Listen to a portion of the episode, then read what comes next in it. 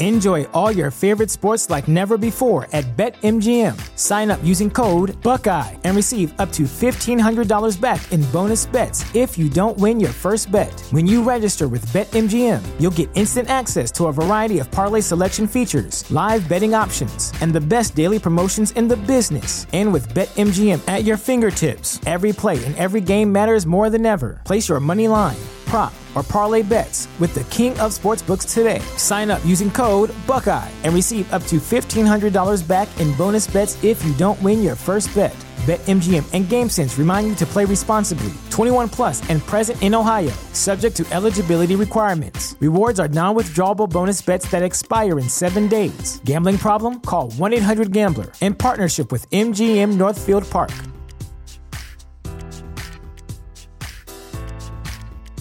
What's the easiest choice you can make? Window instead of middle seat? Picking a vendor who sends a great gift basket? Outsourcing business tasks you hate? What about selling with Shopify? Whether you're selling a little or a lot, Shopify helps you do your thing, however you cha-ching. Shopify is the global commerce platform that helps you sell at every stage of your business. From the launch your online shop stage to the first real life store stage, all the way to the did we just hit a million orders stage. Shopify's there to help you grow. Whether you're selling scented soap or offering outdoor outfits, Shopify helps you sell. Wherever and whatever you're selling, Shopify's got you covered. Sign up for a $1 per month trial period at shopify.com slash try. Go to shopify.com slash try now to grow your business, no matter what stage you're in. Shopify.com slash try. Fantascientificast presenta Talking Track.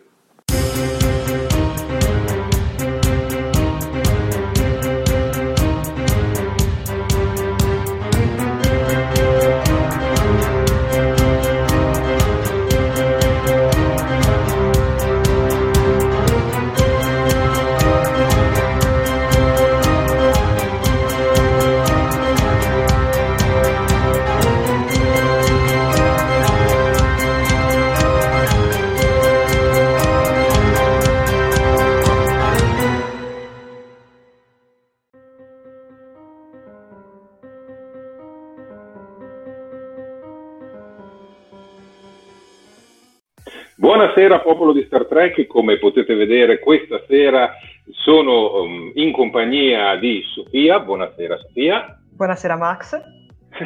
Jared eh, ha alcuni piccoli problemi di connessione, speriamo che riesca ad unirsi a noi durante la trasmissione, ehm, per cui mm, aspettiamo volentieri il suo arrivo e nel frattempo iniziamo tu ed io. A voglia. Io direi che cominciamo a salutare innanzitutto, ma prima, prima c'è da mm. fare la solita piccola ramanzina che spetta sempre alla, alla zia Sofia. Ovvero, ragazzi, mi raccomando, innanzitutto grazie per star guardando questa diretta. Vi ricordo che la diretta, appunto, va in diretta sia su, sulla nostra pagina di Facebook che sul nostro canale di YouTube.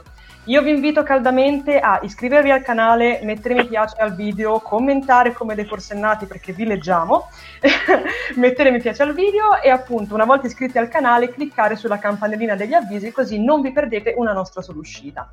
Mi raccomando, su Facebook stessa cosa, comunque cosa simile, cioè mettete un bel mi piace e condividete e mettete mi piace anche alla pagina di Talking Trade. Inoltre vi ricordo che noi siamo disponibili anche sul nostro magnifico sito internet, dove trovate news praticamente quasi tutti i giorni. Mi confermi, Max? Esatto, esatto. Sì, ok. Sì. Poi abbiamo un bellissimo profilo di Instagram, un canale di Telegram dove abbiamo anche tutti i nostri sondaggini, quindi non perdeteveli. e in più abbiamo anche un canale di Twitter, quindi ragazzi ci trovate praticamente dappertutto, siamo come il prezzemolo. Bene, detto questo si può cominciare a salutare, che ne dici Max? Esattamente, allora guarda, io vedo già che il primo ad essersi collegato era Will Model, il nostro William Paghini, che salutiamo caldamente, manca poco proprio perché lui si è collegato in anticipo ed era lì che ci aspettava. Sta, sei stato molto gentile, grazie. Desio Marano ci pone una domanda subito. Ciao, ciao Desio, chi è l'ospite di stasera? Questa sera nessun ospite, Sofia. Eh no, stasera siamo noi, siamo solo noi, è più intima come cosa. Siamo solo noi, sì. Siamo tornati al format news, ovvero ci sono esatto. alcune novità, notizie da divulgare, quindi eh, abbiamo lasciato a riposo un attimino i nostri ospiti e ci siamo dedicati a una puntata tra di noi con tutti i vostri commenti sulle novità del periodo. E poi esatto. Giusimo Rabito che ci dice buonasera, eh, bo- Talking Track e questo, eh, questo forse è Jared che eh, da remoto ci prova a salutare. Eh, abbiamo, che... abbiamo, Riccardo Frasca che ci saluta e ci chiede come stiamo. Io personalmente, dai, benino. Sembra che siamo quasi alla fine di questa fantomatica fase 1, quindi dai, incrociamo le dita, un po' di speranza ce l'abbiamo. Te Max, che ne dici? Come ah, guarda, è un periodo un po' frenetico. Io mm. eh, affro- ho affrontato in maniera molto aggressiva questo periodo di quarantena in casa. aggressiva in casa, ma è stato, è ed è stato piuttosto difficile. In più occasioni ho rimpianto eh, che mh, l'Enterprise non ci, ha, non ci, sia venuta a salvare come ha fatto con gli abitanti del pianeta Ariannus nel 2268. Era passata lei, c'era una pandemia, ha fatto due passaggi in orbita, ha azzerato la pandemia e se n'è andata. Ecco, eh. forse così non anche per noi. Non così fortunati purtroppo. dunque, dunque, andiamo avanti. Abbiamo dunque Sonia Sterbini da Bologna. Ciao Sonia. Mm-hmm. Poi abbiamo di nuovo Giusy, Bora- Giusy Morabito, abbiamo William Paghini che ci saluta di nuovo, abbiamo Assunta Viviani, ciao Assunta, uh, Davide Piccillo, ciao Davide, uh, un altro Davide ma questa volta Caldarelli, ciao Davide, Uh, mi dai una mano per favore Max perché sono sì, diversi devo dire. Allora, beh, William Paghini conferma che anche per lui tutto ok, Elvira Archidiacono dice ciao a tutti, Assunta Viviani dal bentornato a Max, grazie, beh, come vedete eh, a volte manca qualcuno, a volte manca qualcun altro, è una cosa abbastanza normale anche per noi perché ovviamente abbiamo impegni mondani a cui non possiamo rinunciare. Eh, Fabrizio Secchi, buonasera, ciao Sofia e ciao Max e anche a Jared anche se non c'è. Eh, Mariano Stavolo, buonasera a tutti. Flavio Gazzignato ci fa il consueto saluto vulcaniano. Eh, c'è anche Roberto Politi. Esatto. Eh, abbiamo, poi, scusa, scusa, abbiamo poi Antonio Di Stefano che ci saluta sì. con il saluto vulcaniano anche lui. Mm-hmm. L'angolo del Frank ci dice ciao ragazzi, purtroppo è tardi e non riesco a seguirvi stasera però vi mando un gran saluto e un abbraccio da amante di Star Trek. Mm, va bene, angolo, mm, siamo, prendiamo il tuo saluto e lo ricambiamo volentieri. E poi ci... dunque, vedo, vedo, che c'è John De Pond, sempre presente durante sì. le nostre dirette ormai. uh, poi abbiamo Andrea Nanni da YouTube. Sì. Poi eh, abbiamo ABC Film 97 che si palese si è di... e ci saluta, ciao Samantha. Poi dunque, dunque, abbiamo Emanuele Vendramini, spero mm-hmm. di averlo pronunciato bene, ciao caro. Uh, dunque, poi abbiamo Katia Sta... Stagnitta. Stagnitta. Okay. Eh, leggo tanti nomi nuovi questa davvero, sera. Davvero, ma tanti tanti, piacere. che bello. Benvenuti ragazzi, benvenuti. E ah, poi abbiamo uno storico, ovvero Daniele Colantoni, che anche lui è uno delle nostre must. esatto, beh, ciao Daniele. Eh, Stefano Reali, io ho ricominciato Discovery per la terza volta, complimenti. complimenti. Grande! E ultimo ma non ultimo, Fabrizio Secchi con Ribuonasera. Nonché, eh, se ne è aggiunto un altro, Sandro Emanuelli. Buonasera. Okay. Siamo tantissimi di... già adesso. Eh, che, che Esattamente. Dire, Direi di fermarci qui con i saluti per ora, continueremo man mano che andiamo avanti e eh, direi di entrare subito nel vivo delle nostre prime rubriche. Certo. Per cui eccoci qua con la chiusura del sondaggio della settimana scorsa. Il tremendo domanda... sondaggione, come, come si direbbe in modo fantastiano. esattamente, esattamente. Guarda, ehm, la settimana scorsa abbiamo chiesto la più classica delle domande, ovvero qual è il tuo personaggio preferito della serie classica di Star Trek. Vi avviso, probabilmente arriverà qual è il personaggio preferito di The Next Generation, di Deep Space Nine, di Voyager, eccetera. Poi alla fine faremo la classifica dei buoni e dei cattivi, no? dei migliori esatto. e dei peggiori. In ogni caso, il, ehm, personaggio preferito della serie classica di Star Trek secondo eh, i nostri eh, ascoltatori nella quantità di 133 voti in totale è Spock con un 44%, il che vuol dire che quasi la metà dei, no- dei votanti ha selezionato Spock. Eh, vedo che eh, Jared sta tentando di collegarsi con noi, vediamo se ci riesce, gli diamo il benvenuto.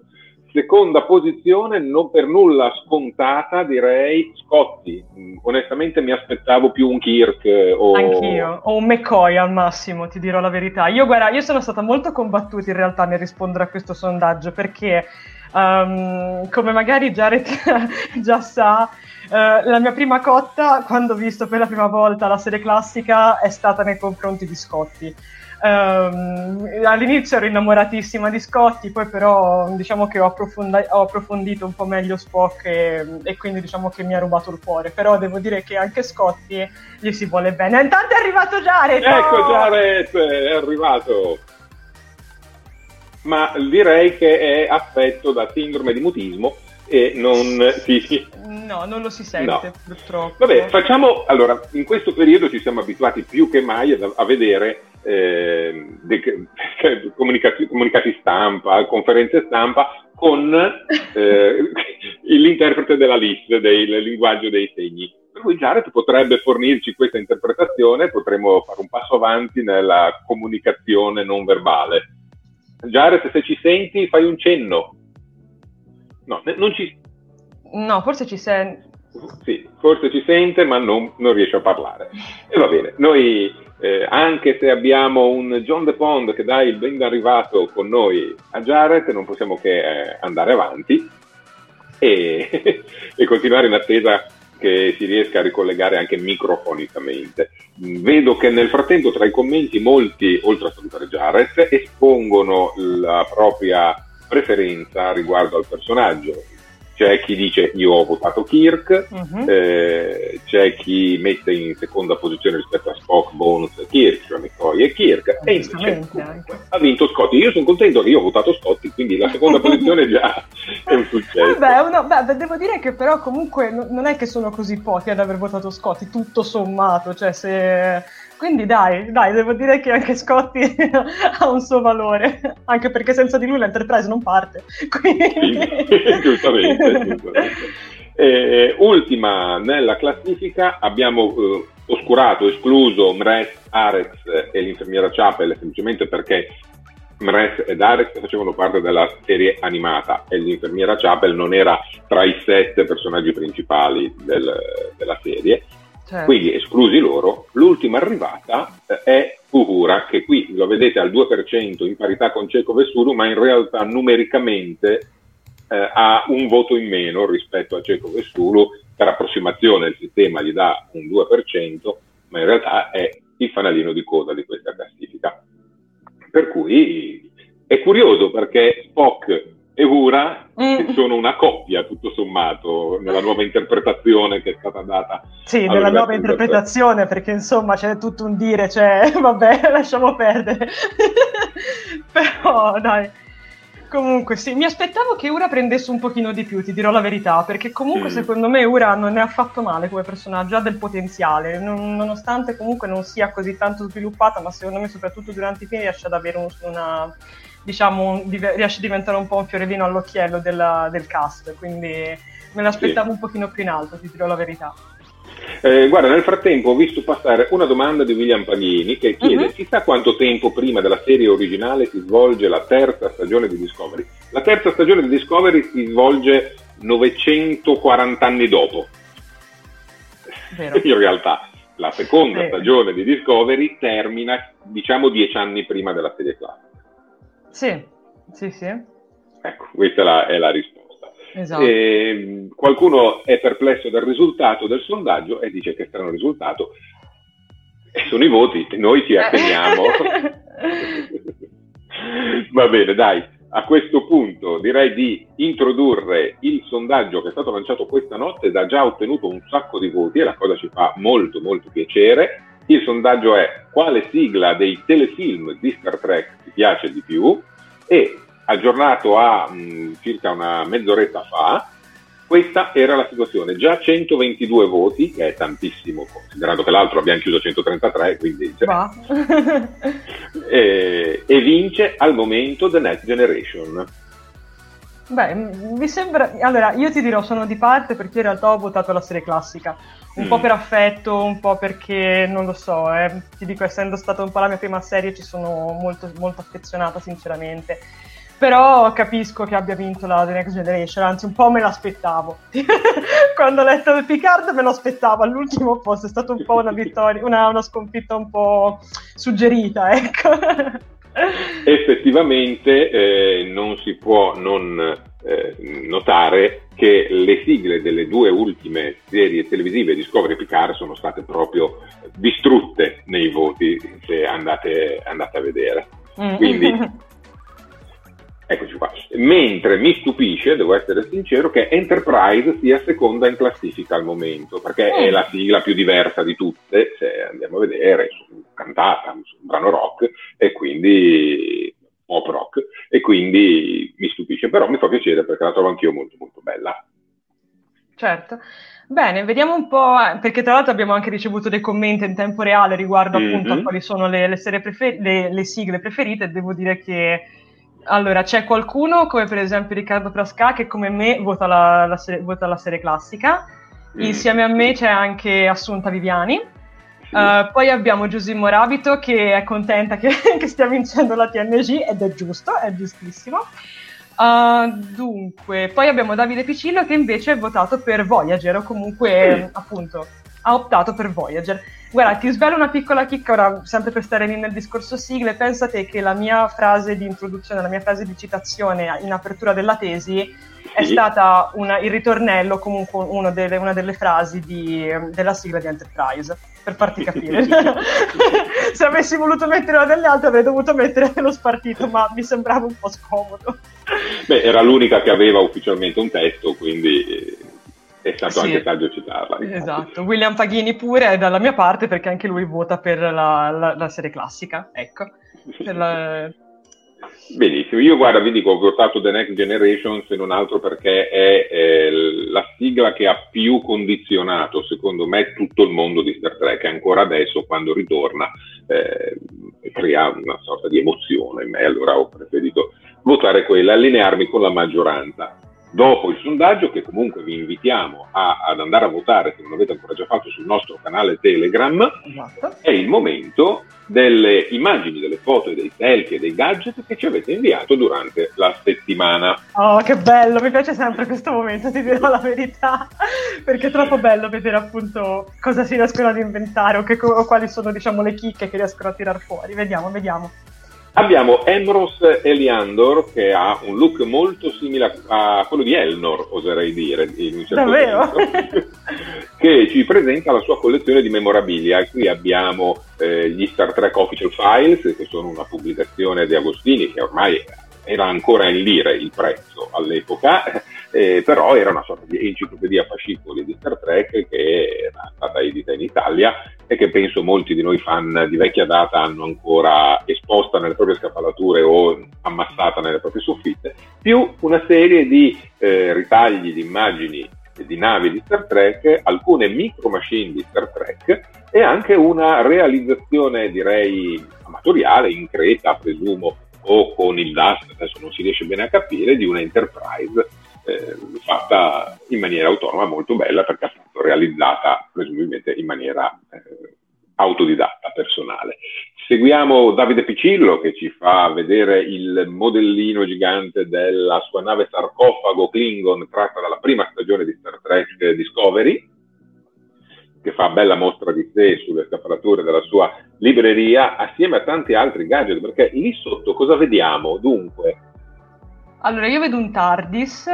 Esatto. Poi vedo. Sì. Oddio, non so. Vedo... Capitan America. Cioè, no, no, no, aspetta. No, no, Iron Man. Eh, Iron Man. Iron Man. Occhio. Iron Man. Occhio che se no volano le manate. sì, hai questa, Max. e c'è dell'altro, ma non riusciamo a identificarlo, però. Mh, mm, presumiamo che Davide Piccillo abbia una collezione notevole perché ci ha già mostrato qualcosa ed era tutto molto goloso.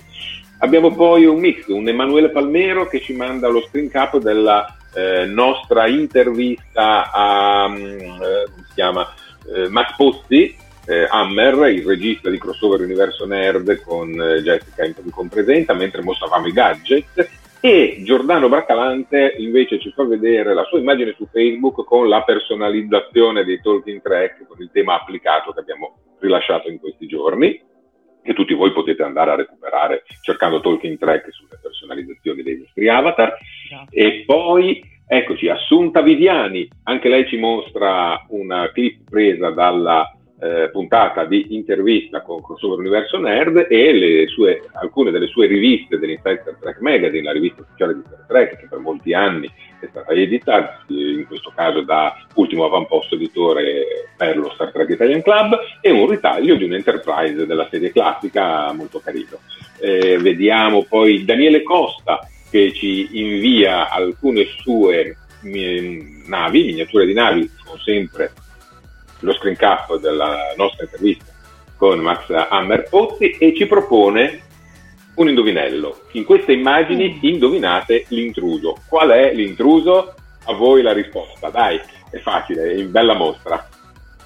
Vi do il tempo. 5, 4, 3, 2, 1.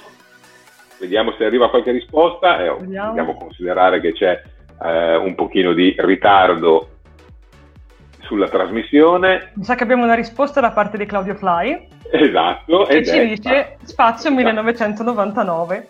Bravissimo. Esatto. Abbiamo anche una serie di altre persone giustamente che l'hanno, che, che l'hanno giustamente indovinato. Abbiamo anche Davide Piscillo. Sì, uh, sì, abbiamo Stefano. Stefano Reali, abbiamo anche William Paghini. Uh, insomma, devo dire che siete molto acculturati, ragazzi. Bravi, bravi. bravissimi, bravissimi. Bravi, bravi ragazzi. E poi andiamo avanti e abbiamo Gennaro Arena che ci mostra un momento della nostra intervista a Marco Vivio, anzi la, dell'intervista condotta da Sofia e Jared a Marco Vivio, eh, nello specifico il momento in cui eh, lui ha recitato la frase del capitano Pike, siate intrepidi, siate audaci, siate coraggiosi, allarme nero, e l'ha recitata, secondo Gennaro Arena, meglio nella diretta che nel doppiaggio questo perché, poi ha specificato in ulteriori commenti, eh, era più grintosa, era meno morbida e quindi probabilmente è piaciuta di più. Questa intervista la potete recuperare sia su Facebook che sul nostro canale YouTube in integrale, potete andarla a rivedere tranquillamente. E Tino Barletta ci propone uno scatto artistico del suo modellino in piombo dell'Enterprise classica, Wow! Un cimelio, oserei davvero, dire. Davvero. Ed ecco William Paghini che ci dedica eh, addirittura tre Lego personalizzati. Oh. Oh. E direi che è, com- è, commovente, William, davvero, grazie, bellissimo, eh, ci hai reso tutte e tre sorridenti, ognuno poi con un gadget app- appropriato in mano, io con una tazza e, e Jared con un diciamo, cellulare o comunque un dispositivo tipo un tricorder e Sofia con la pergamena di laurea, può essere? è possibile, è possibile. E poi un altro dei suoi disegni, ne abbiamo visti molti nelle nostre puntate, e tutti molto molto belli, in questo caso McCoy, McCoy disegnato da William Paghini. Grazie William, grazie. E direi che i selfie sono terminati, le immagini sono terminate, rinnoviamo l'invito a continuare, giusto? Certo, ovviamente, mi raccomando, continuate a mandarci tutte le vostre foto appunto con, con i gadget o anche appunto, come abbiamo fatto vedere, anche delle foto che scattate durante la, la diretta. Quindi mi raccomando, mandatele numerose perché come vedete le mostriamo sempre, siamo sempre orgogliosi dei cari ragazzi e delle care ragazze che ci seguono. Quindi mi raccomando, mandate, mandate, mandate. È arrivato il momento di eh, parlare di notizie. Mm-hmm. Ovvero tutte quelle notizie che nelle ultime due settimane circa si sono eh, avvicendate sul web riguardo alle prossime produzioni di Star Trek, nello specifico Star Trek Discovery e Star Trek Picard, ma con un accenno anche a quello che sarà eh, forse la nuova serie dedicata al capitano Pike. Ma procediamo con ordine. La prima notizia, eh, Sofia, riguarda il doppiaggio italiano della terza stagione di Star Trek. Mm-hmm come ci ha eh, confermato nella sua intervista eh, fatta il 17 aprile, se non sbaglio, proprio con noi, eh, Marco Mete, il direttore del doppiaggio di Star Trek Discovery, eccolo qui, lo vedete in un mhm. momento appunto dell'intervista, eh, il doppiaggio della serie Star Trek Discovery è già iniziato. Esatto. O meglio, era iniziato. era, prima che succedesse. Sì, infatti, la pandemia ha uh, poi bloccato la, procedura di doppiaggio. Questo però non vuol dire che la lavorazione dei copioni non sia andata avanti, per cui, uh-huh. come ci ha proprio svelato Marco Mete, la, la lavorazione dell'adattamento italiano è andata regolarmente avanti da casa, praticamente. Uh-huh. Esatto. Sono quindi arrivati già oltre il nono episodio, mentre il doppiaggio si era fermato al primo episodio, sostanzialmente. Marco Mete ci aveva comunque rivelato che lui sarebbe tornato a lavorare il 4 maggio. Esatto. Con tutte le dovute cautele che sono ovviamente state applicate nel frattempo eh, alle sale di doppiaggio e quindi eh, si può presupporre che dal lunedì Star Trek Discovery torni eh, a, alle voci italiane e facendo due calcoli approssimativi dopo l'estate forse potremmo vedere finalmente Star Trek Discovery anche su Netflix. Si spera. si spera, si spera. Speriamo, speriamo. Beh, comunque c'è da dire che alla fine, come ci aveva rivelato anche il caro, il caro Video la scorsa, la scorsa volta, mm-hmm. comunque gli studi di doppiaggio si stanno appunto cercando di attrezzare al meglio per riuscire a condurre, diciamo appunto, queste sessioni di doppiaggio nel modo più sicuro per tutti quanti. Uh, quindi mm, indossando la mascherina piuttosto che ricorrendo ad una, diciamo, ad una frequente pulizia de- degli ambienti, anche perché comunque, insomma, sai, bisogna farci un po' attenzione adesso purtroppo a queste cose qua, quindi è giusto che stiano prendendo un po' delle, delle certe misure, speriamo che queste misure servano e speriamo veramente che tutto riesca a tornare nella norma il prima possibile. Esattamente. Vedo che Stefano Reali eh, fa un commento su Meta, conosciuto dal vivo, grande persona insieme ad Angelo Maggi. Effettivamente stiamo scoprendo, intervistando eh, un po' di, di tutti eh, i nostri doppiatori, quanto siano persone comunque amabili, piacevolissime da avere in compagnia con noi, esatto. dei grandissimi professionisti eh, e quindi è bello avere questo rapporto con loro. Eh, abbiamo un commento in lingua a noi non comprensibile. In ogni caso, salutiamo Ivo Kravic eh, per essere collegato con noi e va bene. E Stefano Reali dice Buonasera, che ha fatto... mi sentite? Oh, è tornato oh, Jared. Sì, ti sentiamo, forte e chiaro. Ho avuto dei problemi con il computer, ma sono riuscito a risolvere tutto. Un applauso per Jared che è qui con noi. ben trovato, ben ritrovato, ben ritrovato. Guarda Jared, stavamo parlando del doppiaggio italiano di Discovery che è attualmente in, eh, in, corso, o meglio, l'adattamento sarebbe ancora in corso, probabilmente riparte dal 4 maggio. Esatto. Hai qualche notizia da darci in merito? Ma avete iniziato a parlare dell'argomento?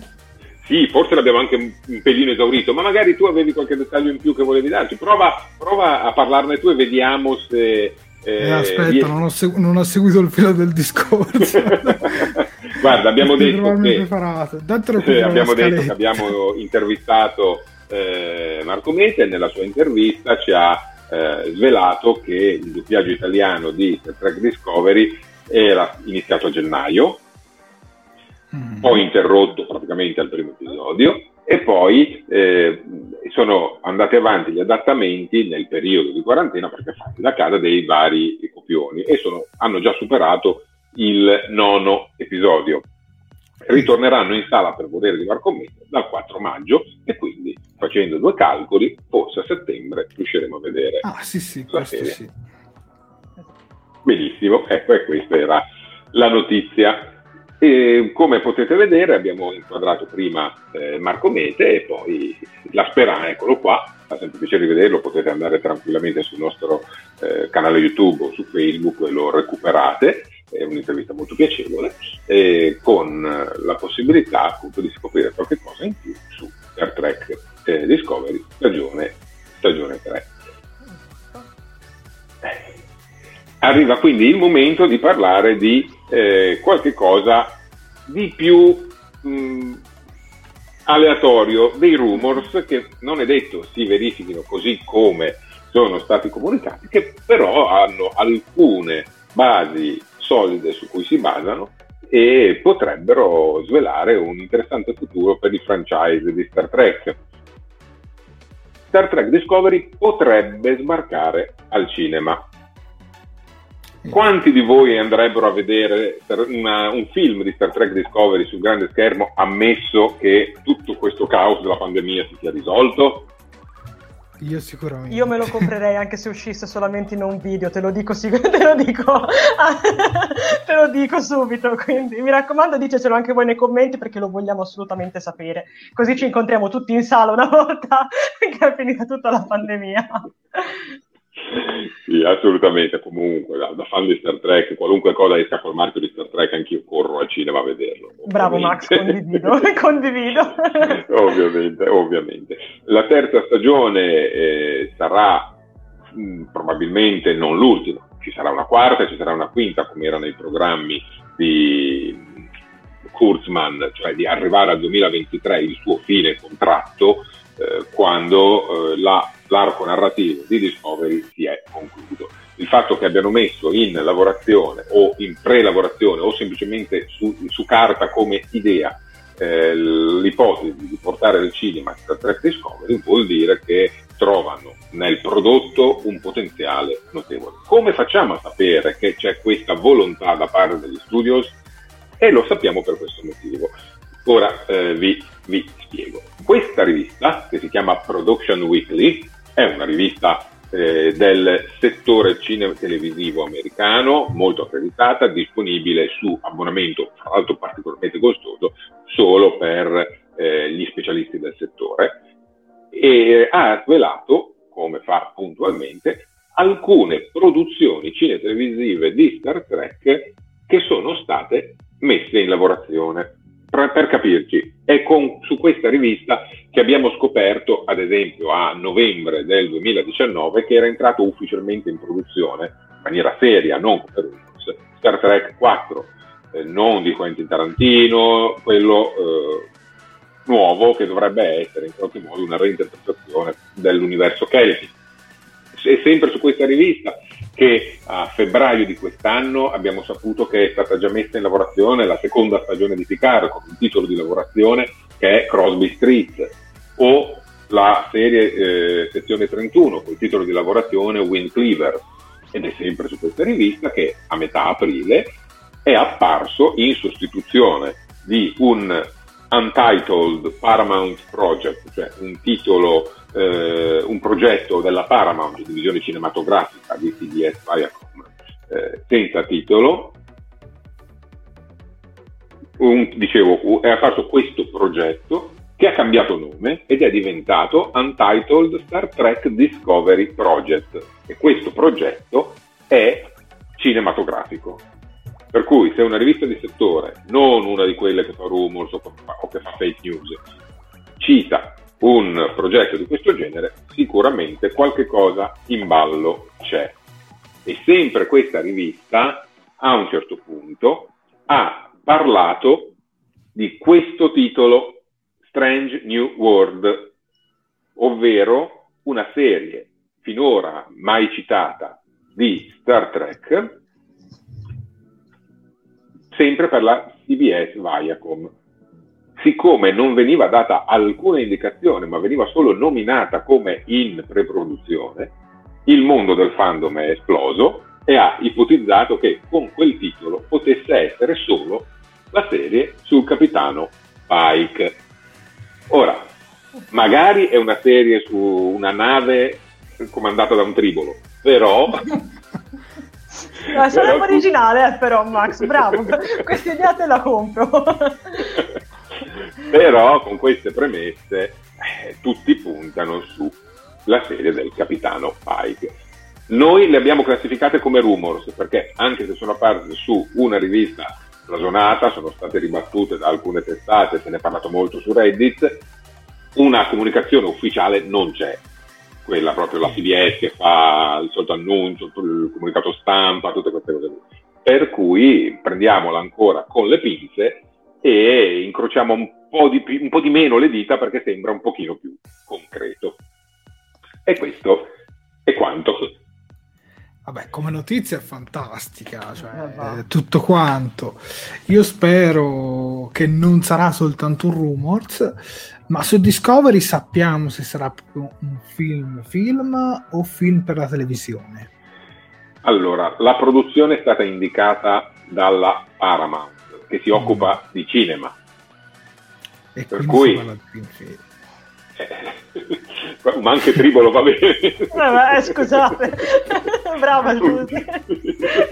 Obiettivamente mi manca un po' il discorso del, della serie che finisce e continua con una serie di film, un po' come è stato fatto con la serie classica e con Star Trek The Next Generation.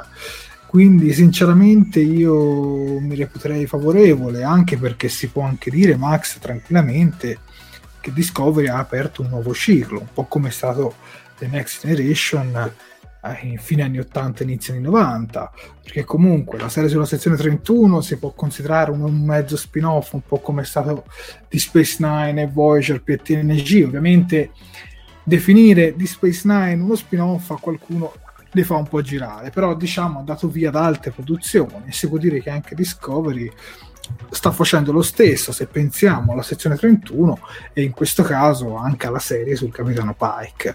Quindi io sarei più che lieto di vedere dei film su Discovery e sarebbe anche bello vedere in questi film su Discovery che so anche una comparsata di qualche attore da altre serie dipende un po' dal periodo temporale, perché chiaramente Pike, se, se, rimangono lì ancora per tanto fino alla fine della stessa serie, non credo che ci farà una capatina. Però sarebbe comunque bello vedere qualche collegamento. Sofia, tu invece? Ma senti, io appena letto la, la, notizia ho avuto le palpitazioni perché ragazzi sì, cioè sì, vi prego, davvero, io guarda, a me va, vi dirò la verità, a me va bene tutto, cioè che sia, che sia un tribolo, che sia Pike, che sia una nave, cioè guarda, per, per quello che mi, che mi, riguarda possono anche semplicemente farmi vedere una nave eh, ferma nello spazio per un'ora e mezzo, io sarei contenta lo stesso. Quindi davvero spero veramente che questo progetto vada effettivamente in porto, che riescano a realizzare qualcosa di buono e che, e che come hai detto anche giustamente tu Jared, riescano a tirare fuori qualcosa dal grande diciamo, universo che anche Discovery sta offrendo in questo momento e che ha aperto. Quindi sì, sì. Mm, se sia su una piattaforma o al cinema lo scopriremo solamente con il tempo, mi sa, però intanto la notizia è ottima. Direi che su questo non ci piove. Flavio Calzignato dice a Jared piace Discovery. Sì, io non lo nego, Flavio. Ma cosa l'hai indovinato? A parte che sono stato il fondatore della prima pagina di Discovery, che poi si è trasformata in Talking Track, quindi che avessi un po' un occhio di riguardo favorevole verso Discovery, mi sa che si era intuito. Eh, la pagina si chiamava Star Trek Discovery Italia, poi come sapete sono uscite fuori tante produzioni e rimanere soltanto Star Trek Discovery Italia ci restava stretto, eh Max?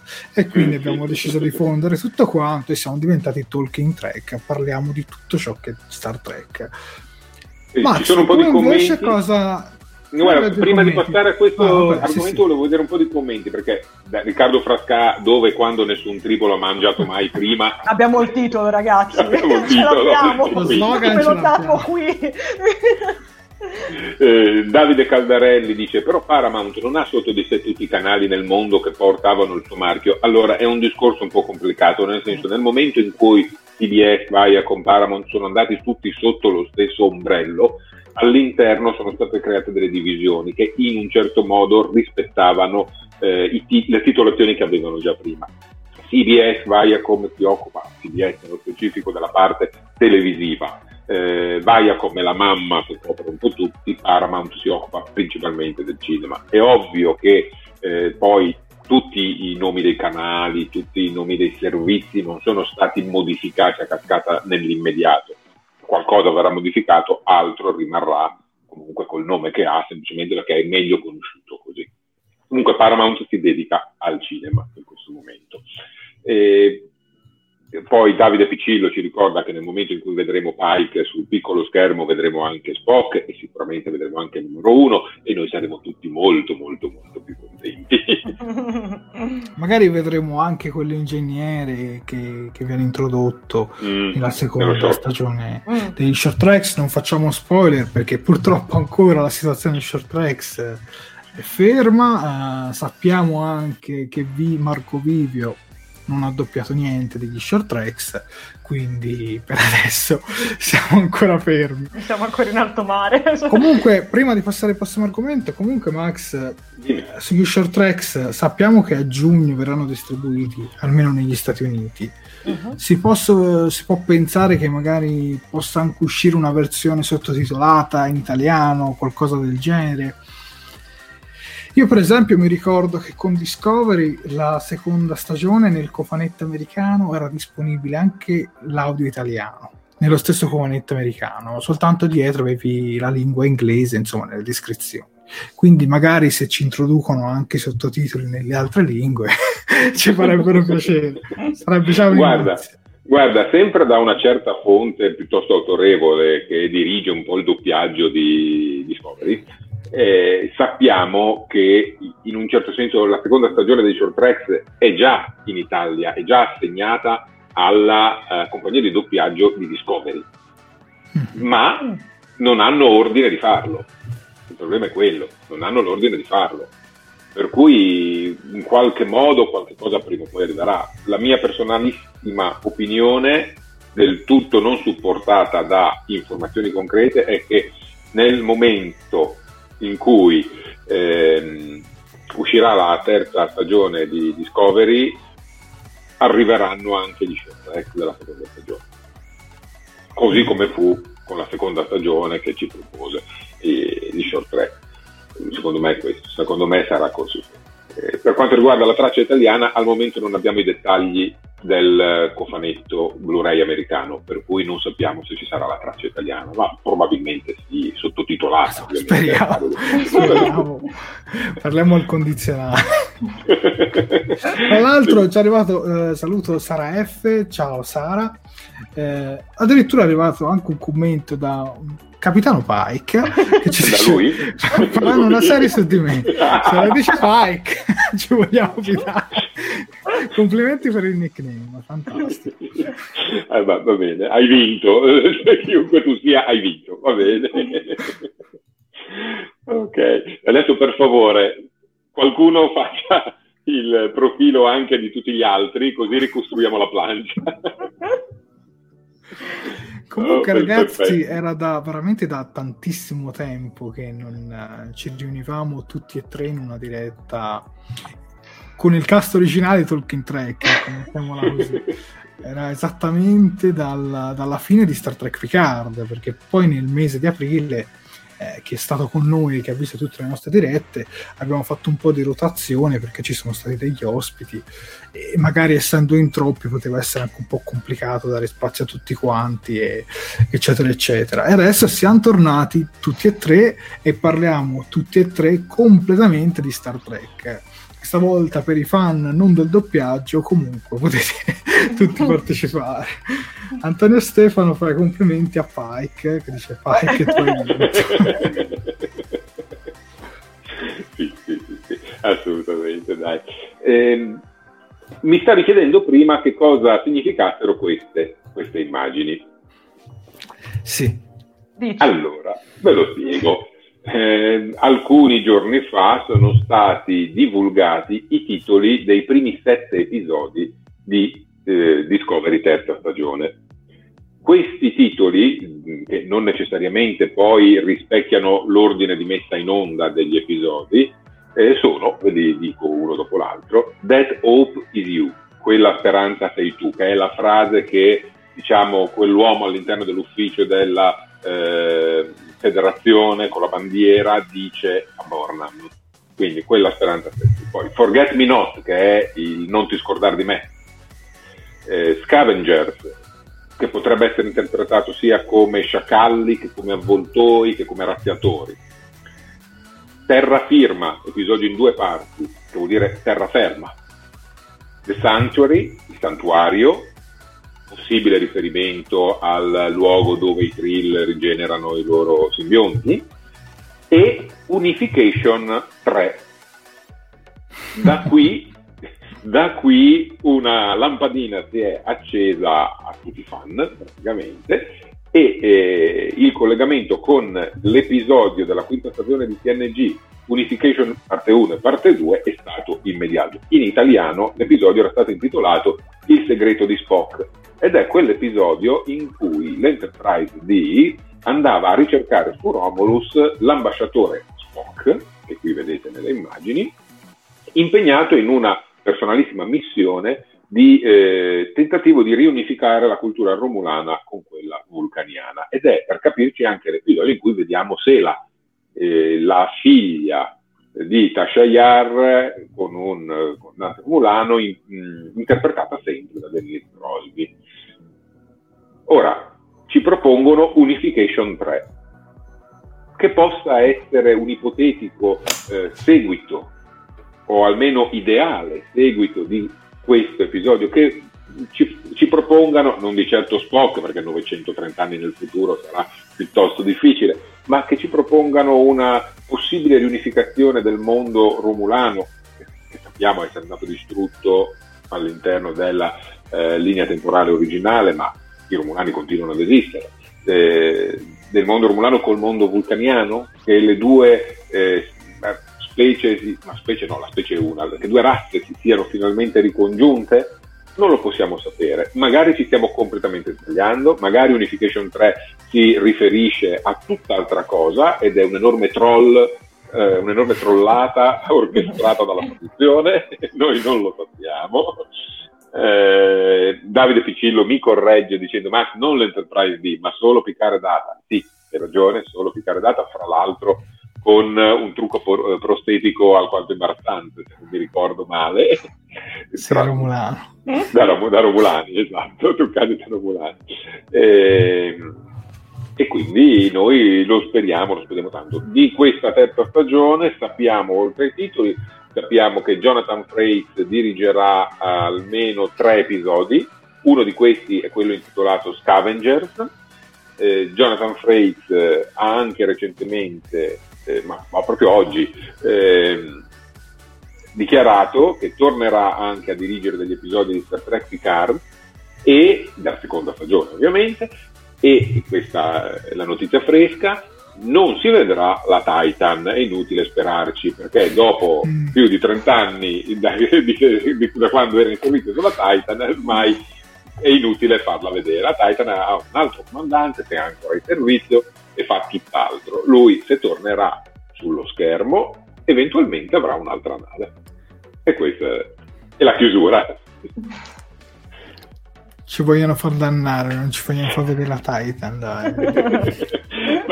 bruttissimo. Perché Ma per un'altra nave intende quella dell'ultimo episodio di Picard? Secondo te? Non necessariamente.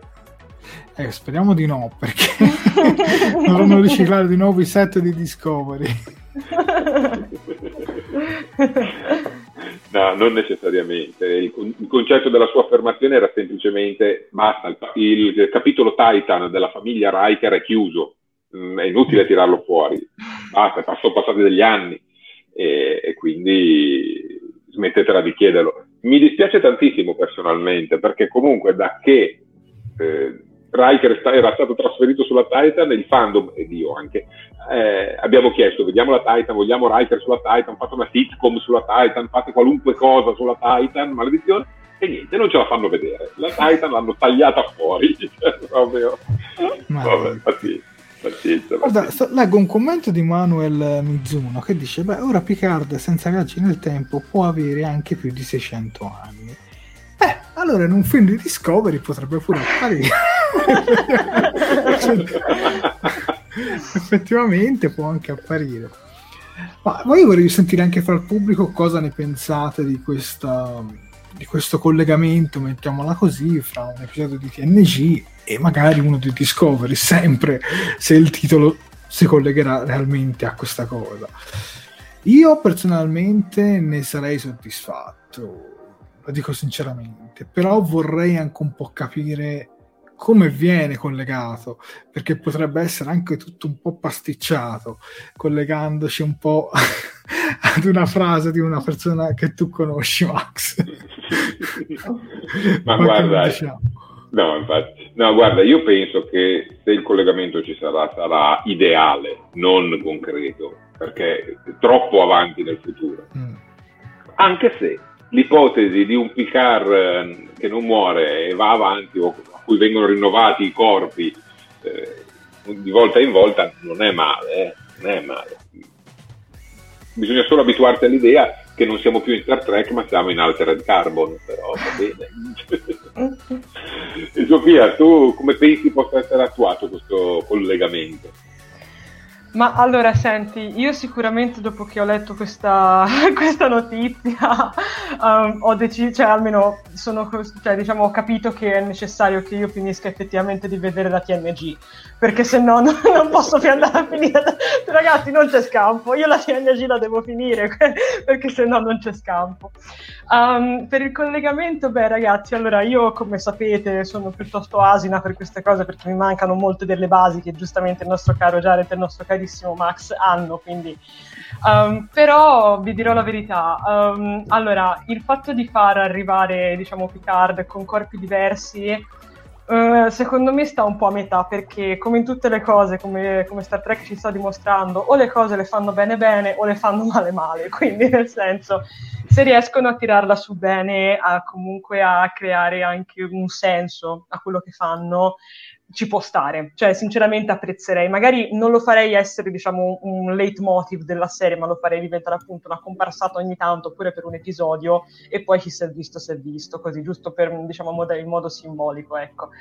Um, altrimenti sì, si rischia veramente tanto, secondo me, di cadere, non voglio dire nel trash, ma comunque di cadere in qualche trappola narrativa da cui poi è difficile da, mm, diciamo, è difficile sfuggire, ecco, quindi vi ripeto, no, non vi so dare una, una mia risposta definitiva alla questione.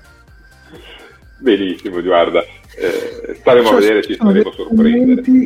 Eh, che c'era uno, con questo qua di Marcello Lorusso che diceva Jared, forse la scelta di andare al cinema dopo una serie tv è anche figlia di una mancanza di freschezza delle, eh, di storie per un'intera stagione rispetto ad una di due ore. Sì. Eh beh, sì, sì, ma poi più che altro secondo me adesso ci sta. Sono passati veramente tanti anni. Io sarò sincero, io avrei anche apprezzato un film su Deep Space Nine, ma soprattutto su Voyager, perché secondo me su Voyager ci sarebbe stato tantissimo, anche perché quel finale di Voyager lasciava un sacco di cose un po' sospese e secondo me in un film si sarebbero potute diciamo approfondire. Anche sul discorso di 7 di 9 di Geneway come diventa ammiraglio e questa, tutte queste cose qua. Però comunque adesso è uscito Picard fare diciamo un film oramai sulle vecchie serie non mi sembra che abbia più molto senso eh, molti fan, per esempio, leggo sempre molto spesso che vorrebbero una quinta stagione di Enterprise. Eh, ma se, se, vogliamo essere proprio sinceri, credo proprio che sarà impossibile. Non improbabile, ma proprio impossibile, perché oramai metà del cast ha smesso di recitare. Nessuno di loro, comunque, secondo me, avrebbe voglia insomma, di rimettersi in gioco, con, eh, ma nemmeno la produzione.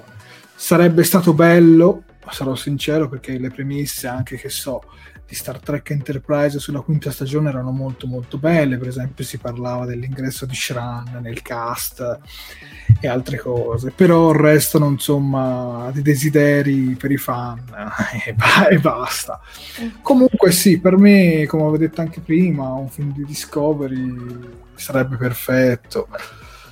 Io vi dirò di più, io abolirei gli short tracks e farei un film per la televisione ogni anno a distanza di qualche mese dalla serie, così per aumentare l'hype. Che so, un film di un'ora per la televisione autoconclusivo, tanto per montare l'hype per la stagione successiva. Poi magari alla fine del film ci lasci quel cliffhanger che apre alla, alla prossima stagione. Tutto lì.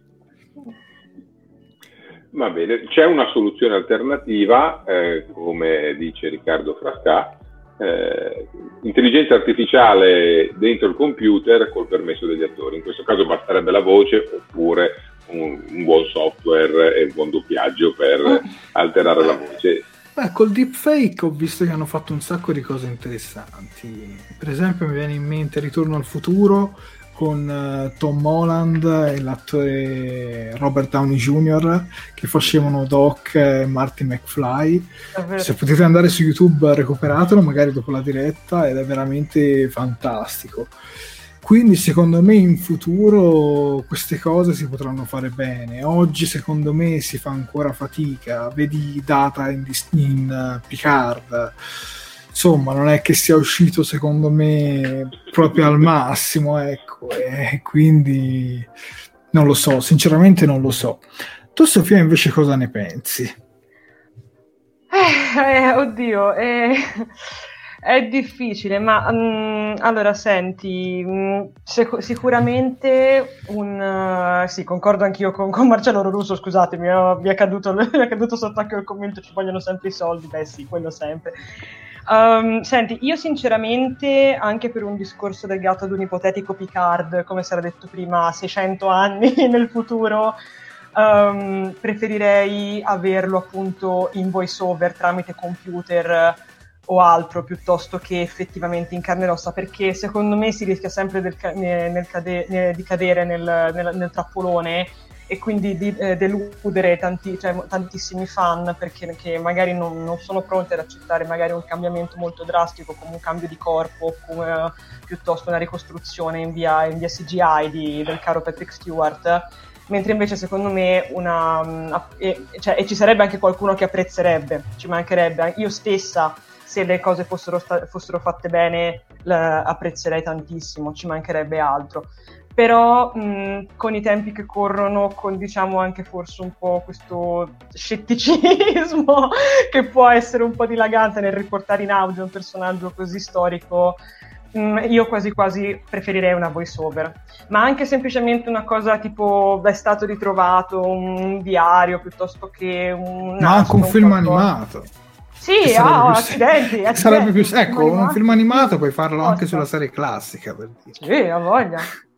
Voglia, voglia. Guardate, nel frattempo il capitano Pike vuole un film per la TV su di lui, e io, quindi noi sposiamo questa no, provata subito, va benissimo. E eh beh dai, la, la, scorsa settimana c'era Marco Vivio, la voce del capitano Pike, adesso c'è lo youtuber del capitano Pike.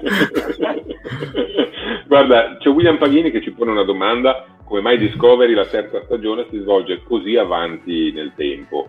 Eh, Jared, Vai tu con la risposta. Allora, stando a quello che avevano detto inizialmente mm, diciamo, i produttori, la volontà principalmente era quella di slegarsi a troppi elementi legati al canon e quindi di avere più libertà creativa nello scrivere e quindi se ne sono andate diciamo nel futuro. Secondo noi invece mm, già all'epoca della prima stagione, quando ancora eh, Viacom e CBS, era, ciao Paramount e CBS non erano di nuovo unificate, fra questi tanti misteri si parlava che CBS non potesse all'epoca, prima del 2020, ambientare una serie nel futuro post Nemesi e quindi ah, sono diciamo, stati obbligati, questo ovviamente sono sempre rumors, però se vai a fare i conti erano praticamente obbligati a scrivere una serie nel passato, un prequel per forza. E quindi Star Trek Discovery, le prime due stagioni sono state, diciamo, nel passato. Quando, diciamo, si iniziava a rumoreggiare, oramai da un, quasi un annetto, due, poi alla fine si sono veramente unificate, CBS, Viacom, è nato Viacom CBS, eh, diciamo che allora a quel punto secondo me hanno iniziato ad avere più libertà. Infatti Picard è nel futuro Discovery va nel futuro.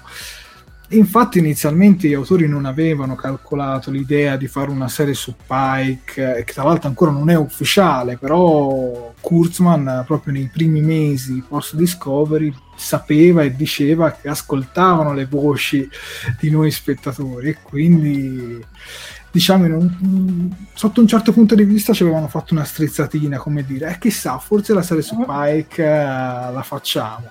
Eh, Max?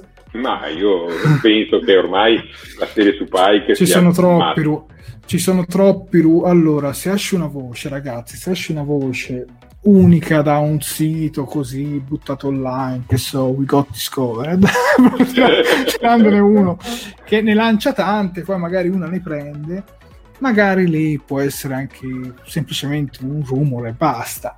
Ma quando iniziano ad arrivare rumor da più testate vedi il figlio di Roddenberry lasciare dichiarazioni su questa serie su Pike e altre cose comincia a diventare più notizia e meno rumor secondo me. Prim- diciamo un fondo di verità c'è.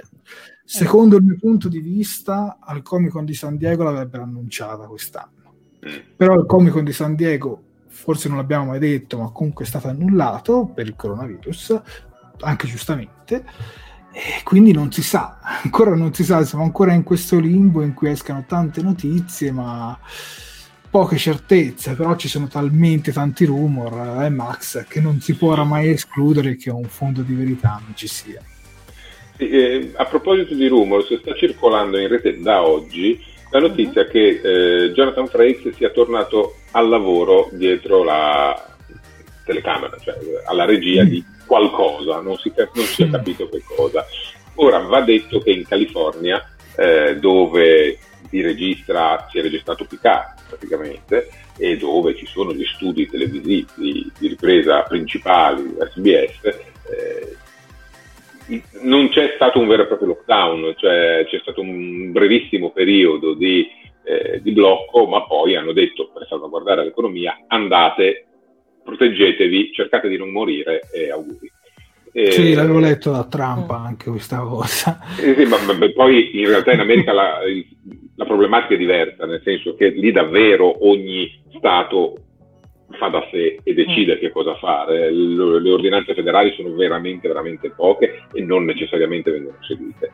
Eh, per cui qualcosa si sta muovendo anche dal punto di vista della produzione. Eh, non è detto che qualche lavorazione non sia ricominciata. Non penso nulla riguardante eh, Star Trek Picard perché comunque con un attore principale molto anziano ci penserebbero due volte prima di rimetterlo a lavorare. Eh, però non è escluso che qualcosa si stia muovendo, che ci siano anche delle riprese, non necessariamente in Canada che stanno facendo delle Beh, eh, la sezione 31 doveva cominciare comunque, eh, bene o male, non lontano da questo periodo. Però chissà se fosse anche Pike. Esatto, esatto. a me piacerebbe, guarda Max, a me piacerebbe, eh, a me però Max piacerebbe che farebbero un po' come fa Netflix, non dicano niente, a sorpresa dicano esce la serie un mese dopo è sulla piattaforma. Vorrei, vorrei, una roba del genere. Infatti, sarebbe veramente bello che dicano in coda alla terza stagione di Discovery direttamente la serie su Pike. Sarebbe fantastico. eh, ma guarda, speriamolo, speriamolo davvero. Eh, Marco Brnabic ci dice: sì. Avete notato che il ponte con i pannelli solari, sì, Golden Gate nella Discovery e Picard è lo stesso. Sono collegate le due serie? Sono collegate dal fatto che hanno riciclato eh, gli effetti speciali e non solo in quell'occasione.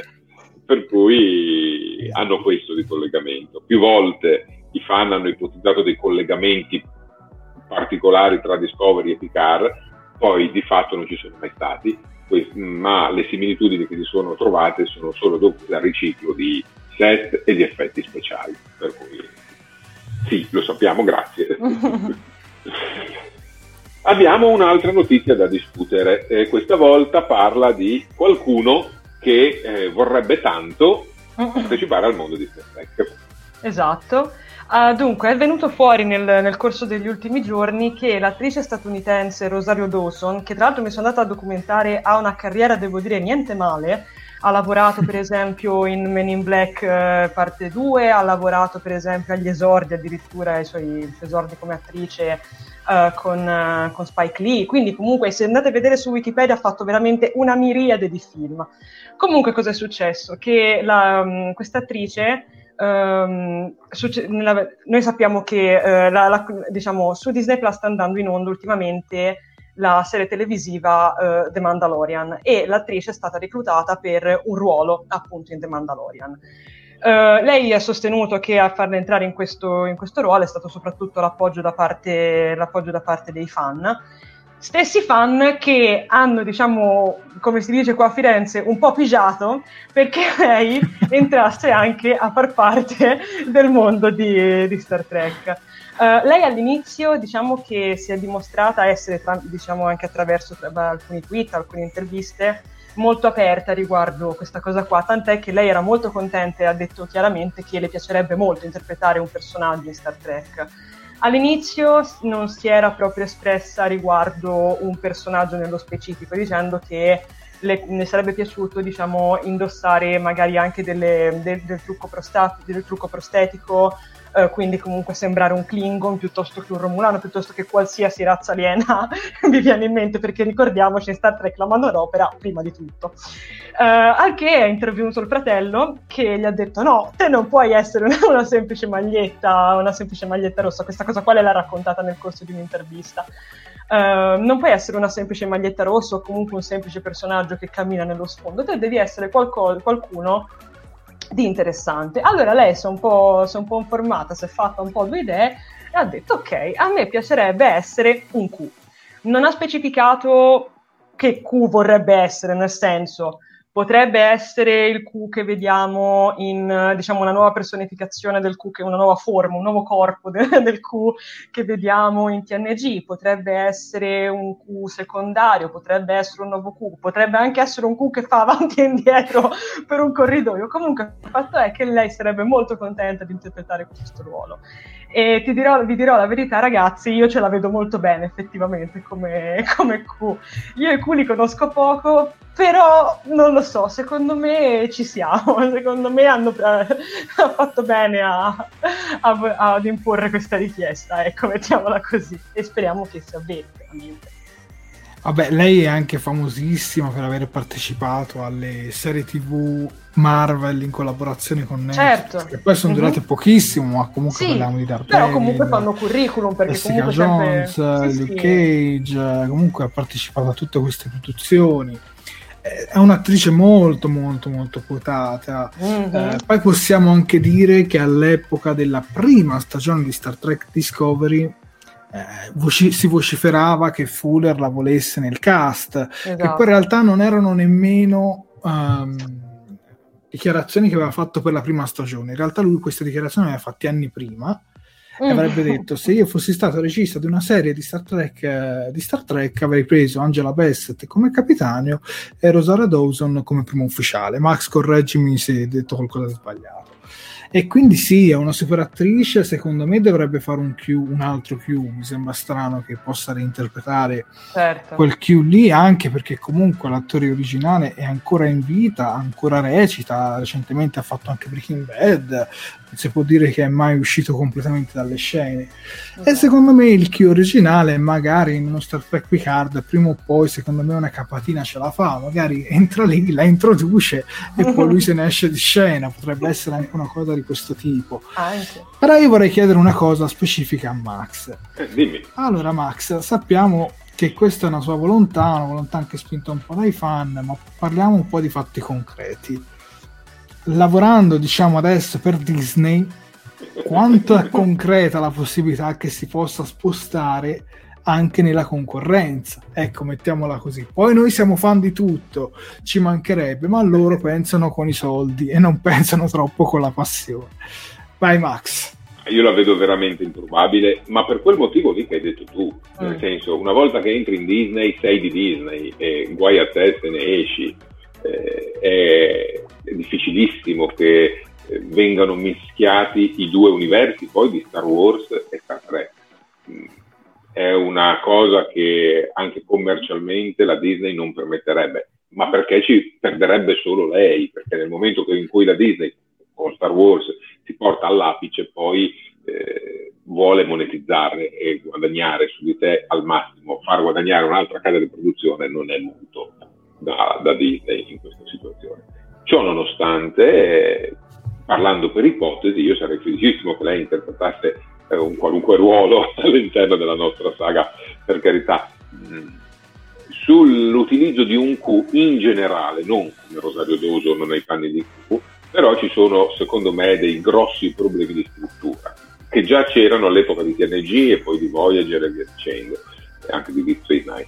Q, come tutti i Q, sono personaggi totalmente tanto potenti che è difficile scrivere per loro, bisogna tutte le volte ridurli o metterli in una condizione in cui non vogliono usare i loro poteri eh, per non interferire in qualche maniera. E narrativamente parlando è complicato. Lui era già ai tempi di TNG infatti c'erano state eh, molte pressioni per non utilizzarli più, non utilizzare più Q, solo che era un personaggio che piaceva al pubblico e quindi ciclicamente erano obbligati a ripescarlo.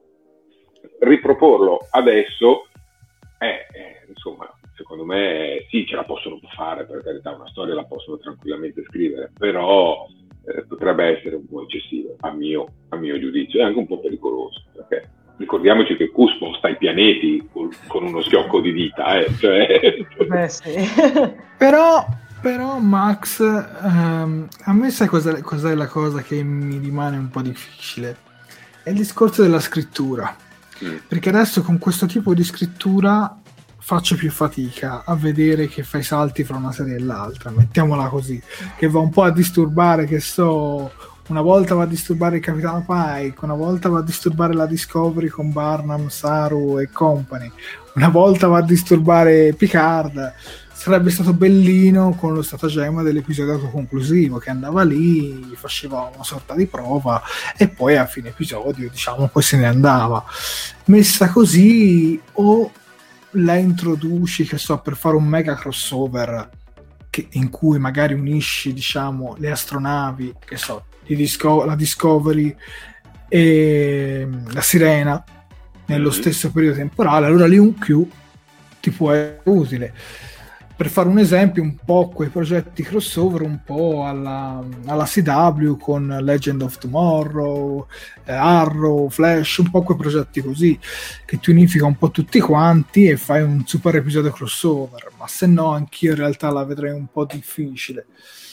Però come fai a dire di no a Rosaria Dawson? cioè, quindi forse per me gli darei una serie con lei protagonista, ma una serie come hai detto tu con un Q tutto su un Q sarebbe veramente complicato da scrivere.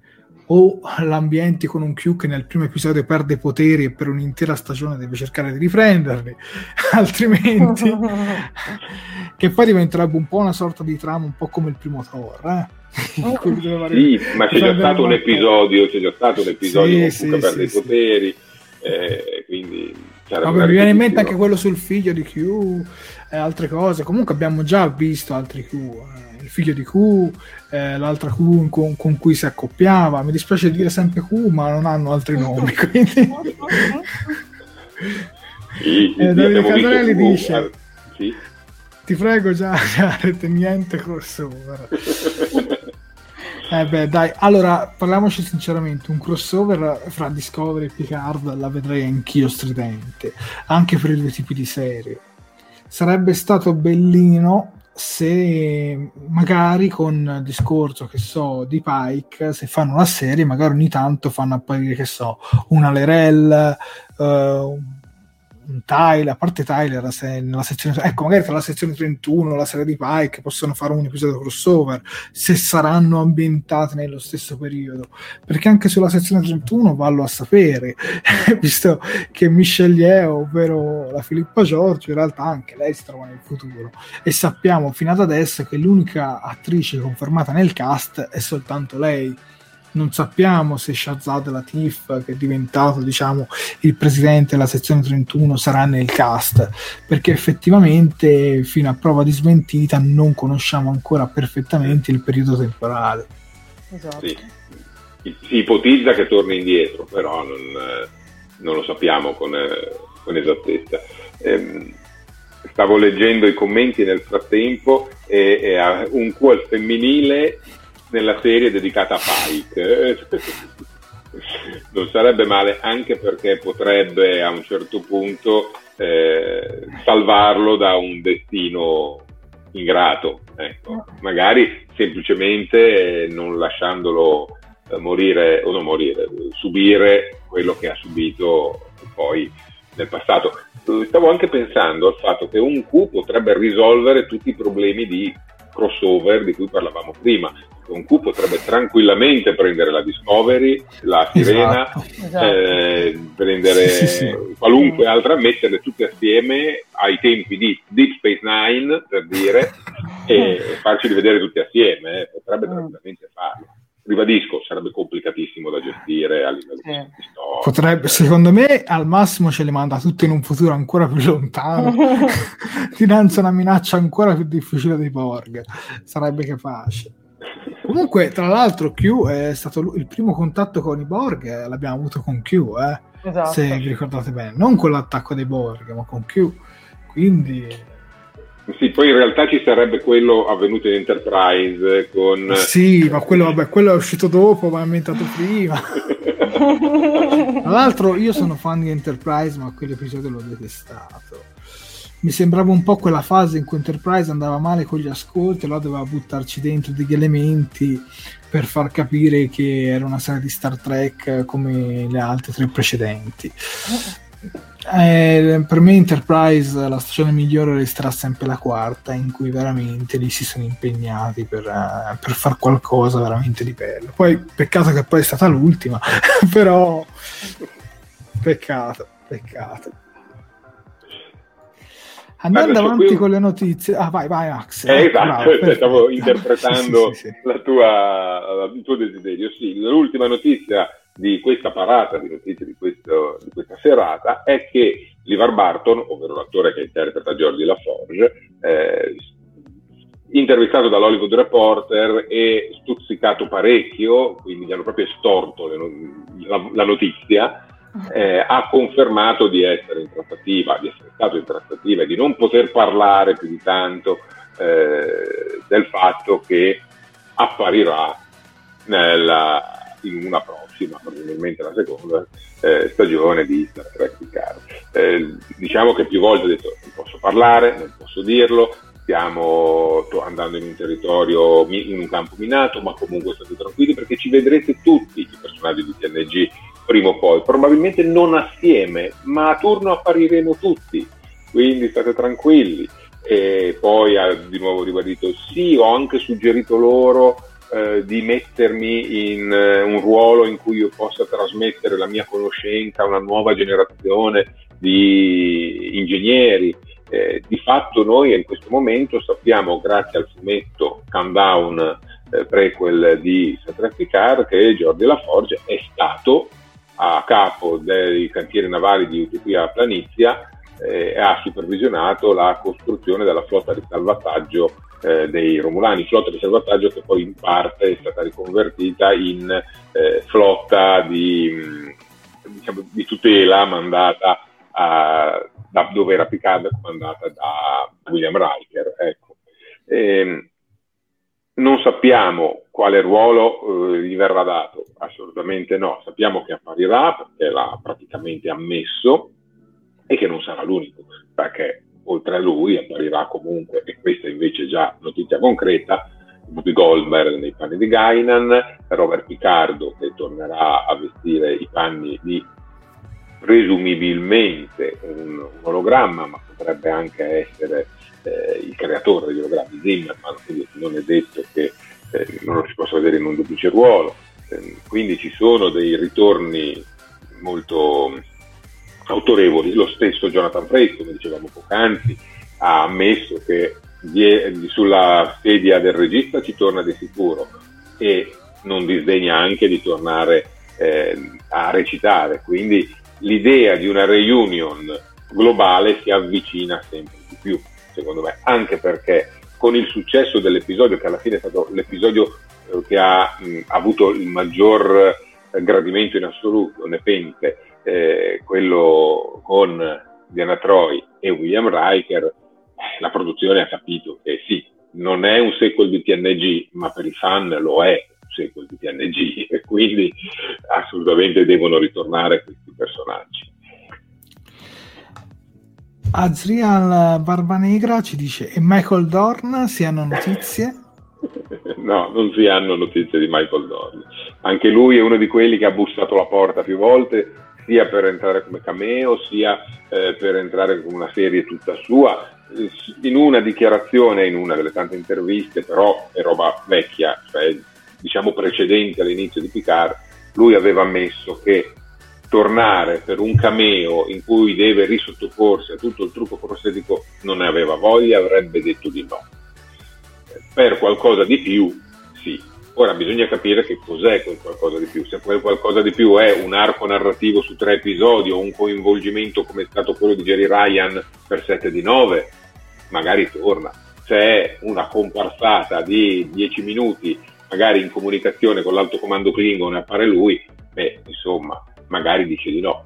Sappiamo da eh, romanzo prequel eh, di Star Trek Picard che dovrebbe essere stato al comando dell'Enterprise e eh, quando c'è stato la, l'attacco a Utopia Planizia da parte dei, degli androidi.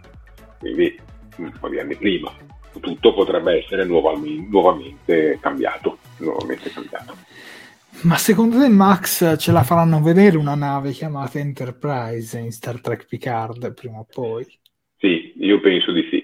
Eh, non penso che se la giocheranno come hanno fatto con Discovery, cioè fine stagione QQ, ecco l'Enterprise. Eh, penso però che se la potrebbero giocare come finale di serie. Sappiamo che la serie Star Trek Picard dovrebbe essere articolata su tre stagioni, se non cambiano la loro idea, alla fine della terza stagione un Picard che prende a battesimo, poi magari non per sé, o comunque consegna un'enterprise a qualcuno, io ce lo vedo moltissimo, ce lo vedo moltissimo. Utilizzarla come Deus ex machina in una situazione di emergenza eh, sarebbe forse riduttivo, l'ha detto Michael Chabon, eh, sarebbe un, un, delitto introdurre l'Enterprise magari al comando di William Riker in quella scena alla fine della prima stagione e poi mollarla lì senza far sapere più nulla, eccetera. Se la butti dentro devi spiegare qualcosa, secondo lui. Secondo ad esempio i sceneggiatori di Discovery no. Per cui... Se la butti dentro poi i fan vogliono anche la serie. Esatto. esatto, esatto. Io adesso voglio fare una domanda per voi, ma anche per tutti i nostri spettatori. Quindi torniamo indietro nel tempo, mani sulle tastiere domanda è la seguente. Vi piacerebbe vedere una nuova serie e non intendo la serie su Pike, ma una nuova serie, un cast completamente nuovo con un'astronave chiamata Enterprise? Prima risponde Sofia, poi Max e poi tutti voi spettatori. Ok, una domanda difficile sinceramente questa. Allora, senti, se ti devo rispondere da fan, sinceramente sì. Mi piacerebbe, sinceramente mi piacerebbe o comunque desterebbe molto la mia curiosità. C'è sempre da vedere come la gestiscono, se la gestiscono bene o la gestiscono male, per carità. Però sinceramente mi, mi farebbe molta curiosità e non ti nego che la guarderei anche appunto entusiasta.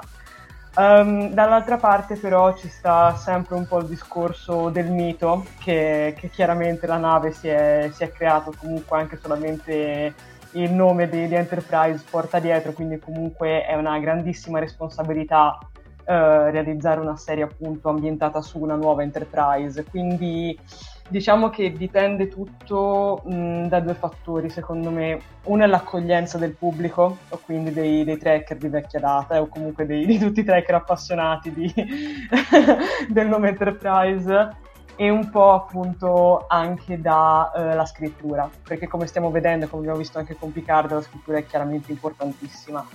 Quindi, senti, tendenzialmente sì, Ten- voglio essere positiva, tendenzialmente sì non so come potrebbero strutturarle in questo momento, non, non so cosa, cosa, potrebbero cavarne fuori e sicuramente fare i riferimenti al passato sarebbe praticamente la prassi perché a quel punto devi farli per forza perché il nome stesso è un riferimento al passato, quindi ti dico, dipende come se la giocano, però sì, mi, mm, non vi nego che mi farebbe curiosità. Voi che mi dite? Beh, ha un'eredità importante, mettiamola eh, così. Capito, il nome capito, è questo. Stan, stanno fioccando i commenti, voi continuate a scrivere, nel frattempo sentiamo Max. Guarda, io ribalto un po' la prospettiva e uh-huh. vorrei che succedesse una cosa contraria a quella che è successo con tutte le precedenti Enterprise, ovvero io vorrei che il quarto film di Star Trek non fosse un quarto, quindi un seguito uno spin-off di ciò che abbiamo già visto, ma fosse un film originale con una nuova Enterprise e un nuovo equipaggio, al limite il cameo di un qualche personaggio storico a battesimo film cinematografico, quindi con nuovi personaggi, nuovi attori e quindi un budget tutto sommato contenuto e poi dal film si passa alla serie televisiva dedicata alla nuova Enterprise. In fin dei conti, quando la serie classica ha, ha, terminato il suo corso ed è nata Star Trek The Next Generation, è successo questo, ci hanno proposto una nuova Enterprise e un nuovo equipaggio. Subito c'è stata un po' di titubanza, poi l'abbiamo tutti accettato e ora siamo tutti innamorati di Next Generation. Eh, per cui perché non potrebbe ripetersi questa magia, questa volta partendo dal cinema e poi arrivando eh, sul piccolo schermo? Io vorrei questo. Mm, Jared? Quindi due opinioni sì. contrastanti. E io, vabbè, io sarò sincero, dettato dal cuore, assolutamente sì. E pensate che io nel 2017, 2016, 2017, quando fu annunciato che ci sarebbe stata una nuova serie, che poi è stata Discovery, io ero contrario ancora non c'era il nome Discovery, ma dicevano: Oh, ma poi un'altra nave chiamata Enterprise, ci sono anche i film al cinema, si rischia di fare confusione, roba così. Vorrei una nave con un altro nome. Il desiderio è stato esaurito. C'è stata la Discovery, l'ho amata tantissimo e la sto amando ancora perché non è che sia finita. E quindi sì, però ovviamente deve avere anche un altro nome alla fine, mettiamola così, perché se no, però c'è anche il rischio che sicuramente con il discorso che se poi fanno la serie su Pike, gestire due Enterprise in due epoche diverse potrebbe anche un po' stridere. Però col cuore io dico assolutamente, fottutamente sì. E adesso vediamo i nostri spettatori, che non hanno detto tutti sì, molti. Allora, scorro un attimino indietro così li leggo tutti. Allora, Assunta Viviani ci dice sì. Antonio De Stefano ci dice sì, eh, Roberta, Roberto Politi ci dice sì, sa una serie episodica, quindi ha episodi autoconclusivi. Uh-huh. Eh, Davide Piscillo ci dice sì, Enterprise sì. Eh, Davide Caldarelli invece ci dice no, dice no, se il cast venisse introdotto in altre serie prima, eh, no, solo se il cast venisse introdotto in altre serie prima, è rischioso giocarsi il nome Enterprise. E io, concor- eh io un po' concordo con, eh con Davide, vedi, vedi, Star Trek, vedi, Star Trek, Enterprise e non gli puoi neanche dare troppo torto ehm, a Davide. Comunque, eh, Riccardo Frascat dice se è capace di farci innamorare sì, e io concordo al 100% con Riccardo Frascat, che è un po' il mio pensiero. Marcello Russo si ricollega al commento di Davide e dice sarebbe bella ma ci sarebbe il rischio del fallimento. Fabio Massala dice sì, sarebbe fantastica. Flavio Galzignato ci dice Star Trek è Enterprise. è l'Enterprise, non, penso diceva la serie. Eh, Claudio Fly dice Enterprise sì, col pollice in su. Eh, Antonio Di Stefano la pensa come te. William yeah. Paghini dice sì, Sofia. Uh, William Pagani dice: È molto complicato, deve essere perfetta, ma sarebbe bella. Uh, vediamo se ne arrivano altri. Max, se mi puoi dare. Abbiamo. Elvira ci dice... che... ah, ah, aspetta, Elvira ci dice sì. Poi William Pachini cosa aveva detto? William uh, Pachini dice che lui vorrebbe Chris Evans a interpretare Kirk Vabbè. E quindi di nuovo Marco Vivi a doppiarlo. esatto, esatto. A Paika eh, Kirka. Esatto. Gianni Cintu, una Enterprise dopo The Next Generation, io la vedrei con molto interesse, ha un grande passato, il futuro si può scrivere benissimo, beh, giustamente. Antonio De Stefano sposa la mia idea, bella idea Max, e così anche Flavio Galzignato. Elvira Arcidiacono vuole una nuova Enterprise assolutamente eh, anche chi è? Alberto Palazzolo, scusa non riuscivo a leggerlo, concorda con me prima al film e poi la serie. Invece eh, Azrael Barbanegra, quota Jared, soprattutto per la mancata sottolineatura. Basta, sia slegato dal Kelvin verso. Va bene, in questo caso eh, potremo spostarci, certo.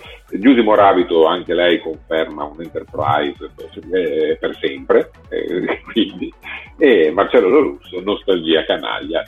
Eh, io aggiungo una mia specifica nel futuro, eh? niente prequel, niente, sì, cioè, andiamo sì, avanti. concordo, basta. Andiamo sì, perché poi quando ambienti le cose nel passato rischi sempre di intrecciarti con qualcosa. Ovviamente tu facendo una serie nel 2020 devi essere anche tecnologicamente attraente, mettiamola così, e quindi non puoi fare, diciamo, quella tecnologia vecchia scuola se non in un episodio, perché per esempio di Space Nine quando è andato indietro nel tempo con l'episodio sui tribuli ha fatto un episodio pazzesco.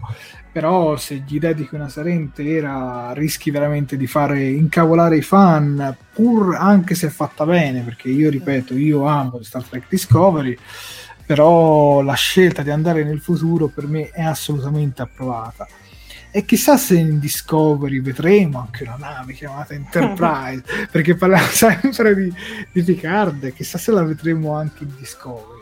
Mm. Vabbè, io direi che siamo se arrivati... posso aggiungere Max... solo una cosa riguardo sì. quest'ultimo discorso, Mm, per carità, sì, va bene nel futuro, ci mancherebbe altro, appunto andiamo avanti, togliamoci un po' di torno, insomma, inventiamoci anche qualcosa di nuovo, però, però è chiaro che nel momento in cui tu mi fai vedere una nuova Enterprise, o comunque una nuova nave, tutto quanto, me la devi caratterizzare a eh, modo. Certo. Cioè non deve andare a finire, no, perché ragazzi, parliamoci chiaro, non deve andare a finire, ho scritto due capitoli della tesi praticamente, parliamoci chiaro, non deve andare a finire come con la sirena che sappiamo che sta lì, ha quattro stanze, un tavolo e cinque seggiole, cioè io sinceramente voglio che la nave torni ad essere protagonista, lo è stata in Discovery, lo è stata in TOS, lo è stata in TNG e tutto quanto, quindi mi raccomando, questa cosa qua vi prego facciamola tornare. Lo è stato anche un po' in, nei film de, del Calvin Verso, con qualche problema di sorta, ma comunque l'è stato, quindi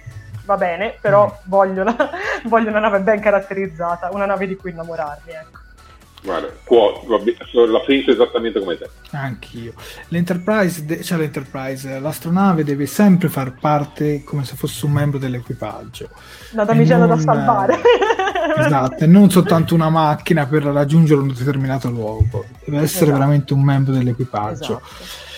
Io dicevo, Max, volevo leggere un commento di William Paghini che ci chiedeva, eh, come dicevo, quante serie si dovrebbe fare sul mondo di Star Trek. Allora, se parliamo um, a livello di fatti, sappiamo che fino al 2023 Alex Kurtzman, eh, poi Max mi corregge se sbaglio, è incaricato nell'espansione del franchise. Poi non è che dopo il 2023 tutte le serie vengano concluse, ovviamente quelle in corso andranno, andranno avanti, solo che poi si farà un bilancio se le serie sono andate bene, magari questo contratto lo rinnoveranno e lui andrà avanti, espanderà ancora Star Trek, che so, fino al 2030.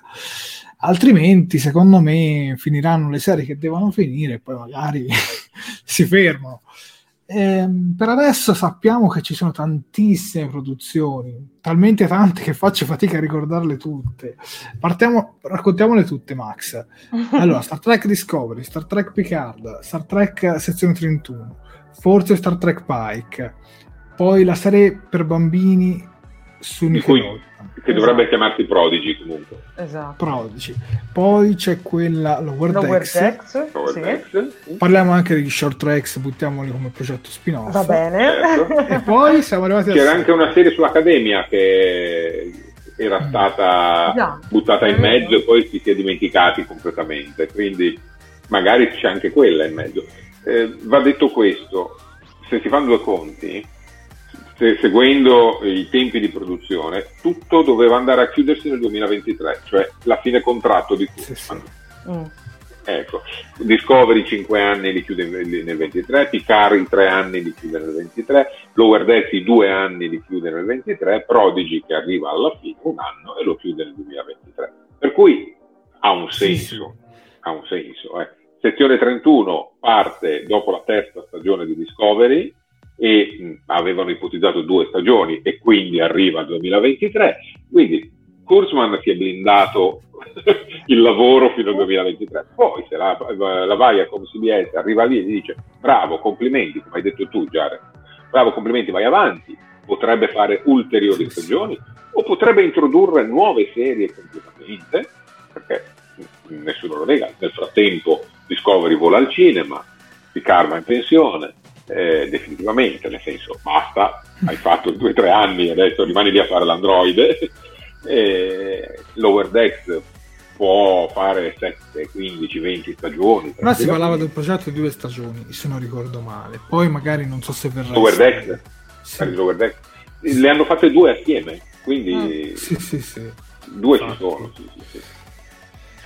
Eh, eh, Gianni Scinto ci dice mm, con il covid penso che slitteranno tutte le date sì, Beh, un... c'è questo rischio. Allora sicuramente sì Star Trek Discovery viene comunque la post produzione viene fatta da casa Picard io sapevo se non ricordo male che doveva essere girata in questo periodo. Eh, mm. però giustamente non possono, quindi ma se, secondo me da quando cominciano a girare a quando vedremo la serie passerà almeno un anno, se non un anno e mezzo, perché comunque la post produzione eh, di queste serie veramente forse c'è più tempo della post produzione che, che, del girato. E, come, e collegandoci un po' all'inizio le serie poi, da, qual- da, quello che ci ha detto Marco Mete, vengono doppiate nel momento in cui si fa la post-produzione, quindi passano anche lì dei mesi. Loro lavorano su del materiale iniziale, non lavorano sul prodotto già bello definito. Magari lavorano anche su qualcuno che gli dice qui c'è questa scena dove c'è questo che parla con quest'altro. Mm. E infatti un po' di tempo ci vuole. Ricordate che se dura così tanto il lavoro è perché dietro comunque viene fatto un lavoro fatto bene, non un lavoro tirato via. Anche se con Picard si può dire che gli ultimi due episodi, però già lì eravamo già entrati nella fase un po' del Covid, eh? quindi anche lì c'è anche da valutare questo. Sulle astronavi tutte uguali. Max, cos'è che disse il creatore di queste... Che non avevano design? avuto tempo, che non avevano avuto tempo e quindi hanno dovuto fare copia e incolla su dei, un modello minimamente modificato di volta in volta. Alla fine dicono che ci sono prima avevano detto due, poi tre, adesso hanno detto quattro modelli di navi diverse che sono la variante sempre dello stesso modello. Eh, quindi, vabbè, fa un po' ridere, fa un po' ridere un'affermazione di questo. Sì, genere. perché poi una settimana dopo un fan ha fatto un video con tutte le storie. allora farò anche lì, magari c'è anche un discorso di licenze. Che magari non. Sì, perché non comunque chi ha disegnato le navi potrebbe non vogliono pagarlo, eccetera. Ricordiamoci che comunque Picard, per quanto sia stata una serie costosa, non è stata costosa come Discovery, è stata fatta con un budget comunque più risicato, con un riciclo di set immenso, con eh, l'utilizzo di set reali, nel senso palazzi veri e propri piuttosto che set ricostruiti, eh, quindi diciamo che secondo me hanno lavorato un po' a risparmio su quello. Eh. Certo, però mi fa pensare il fatto che so, serie X The Expanse, che comunque è fatta molto a green screen, visivamente è molto più bella di Star Trek Picard. Gli interni, tutto quanto sembra, sembrano veri eppure magari è tutto green screen. Invece Picard si sono complicati la vita un po' con eh. tutte queste cose e... ma che tra l'altro mh, piccola chicca che non abbiamo mai diffuso su Data ti ricordi Max quell'attore che ha interpretato Data, che era una controfigura, sì. in cui praticamente Brent Spiner sostanzialmente prestava il viso, ma per il corpo usavano la controfigura di un attore per farlo sembrare più magro. Penso a sì, sì, sì. Sì, sì, anche lì poi c'è da chiedersi perché non hanno operato delle correzioni maggiori, perché alla fine dei conti potevano eh, rendere più credibile il data, non dico quello all'interno della matrice, lì potevi usare un veramente lui perché si vuole far vedere più vecchio via dicendo ma quelli nei sogni, quelli nei momenti, eh, quelli nei ricordi potevano comunque riuti- utilizzare immagini migliori e realizzare immagini migliori. Scelte. Guarda, io dirò una cosa che farà arrabbiare alcuni di voi, Vai. ma secondo me aveva più senso prendere un attore che somigliasse a Brent Spiner da giovane e che poi venisse ridoppiato sopra da Brent Spiner mm. per i ruoli di Data. Mm. Per il ruolo di Altani Nicoli, che come cavolo si chiamava, va bene perché comunque lì poteva Vabbè. starci benissimo il Brent Spiner originale, ma per il ruolo di Data potevano fare un po' una cosa come hanno fatto in Rogue One poi attaccavi un po' di CGI e lo facevi tutto per benino, avevi Brent Spiner che era anche ancora vivo in carne ed ossa, lo ridoppiava sopra e risolvevi un po' tutti i problemi. Eh, tanto io ripeto, farla così non lo so se gli ha dato troppo giustizia all'attore, secondo me già ai tempi, e poi tu Max eh, lo saprai meglio di me, già ai tempi dei film la gente cominciava a lamentarsi di vedere un androide con le rughe, se non ricordo male, già da primo contatto, la, fino a generazione ancora bene o male, perché era poco dopo la serie, ma già da primo contatto si cominciava a vedere un po' l'età che avanzava nell'attore. Ma guarda che... tantissimo, figurati Piccardo vent'anni dopo Vai, Guarda che lo stesso Brent Spiner non voleva più reinterpretarlo e alla fine mm. l'hanno sempre tirato dentro eh, per i capelli con la promessa di poter scrivere lui la storia, la promessa di poter morire, la, prote- la, la, la promessa di non dover più farsi vedere col trucco, col trucco di data e con la promessa di un po' di soldi, perché c'è anche quello da dire. E, e il fatto stesso che sia morto alla fine di Star Trek Picard è dovuto sì a una scelta narrativa per carità ma anche a una pressione da parte di Brent Spiner che si dice lui tra le righe in un certo senso l'ha confermato in alcune eh, interviste. Sono andato perché tra le altre cose mi hanno detto chiudiamo data una volta per tutte sì. Però è già tanti più. anni che lo dice, eh? sono come i soldi. fatto andare l'idea, dai.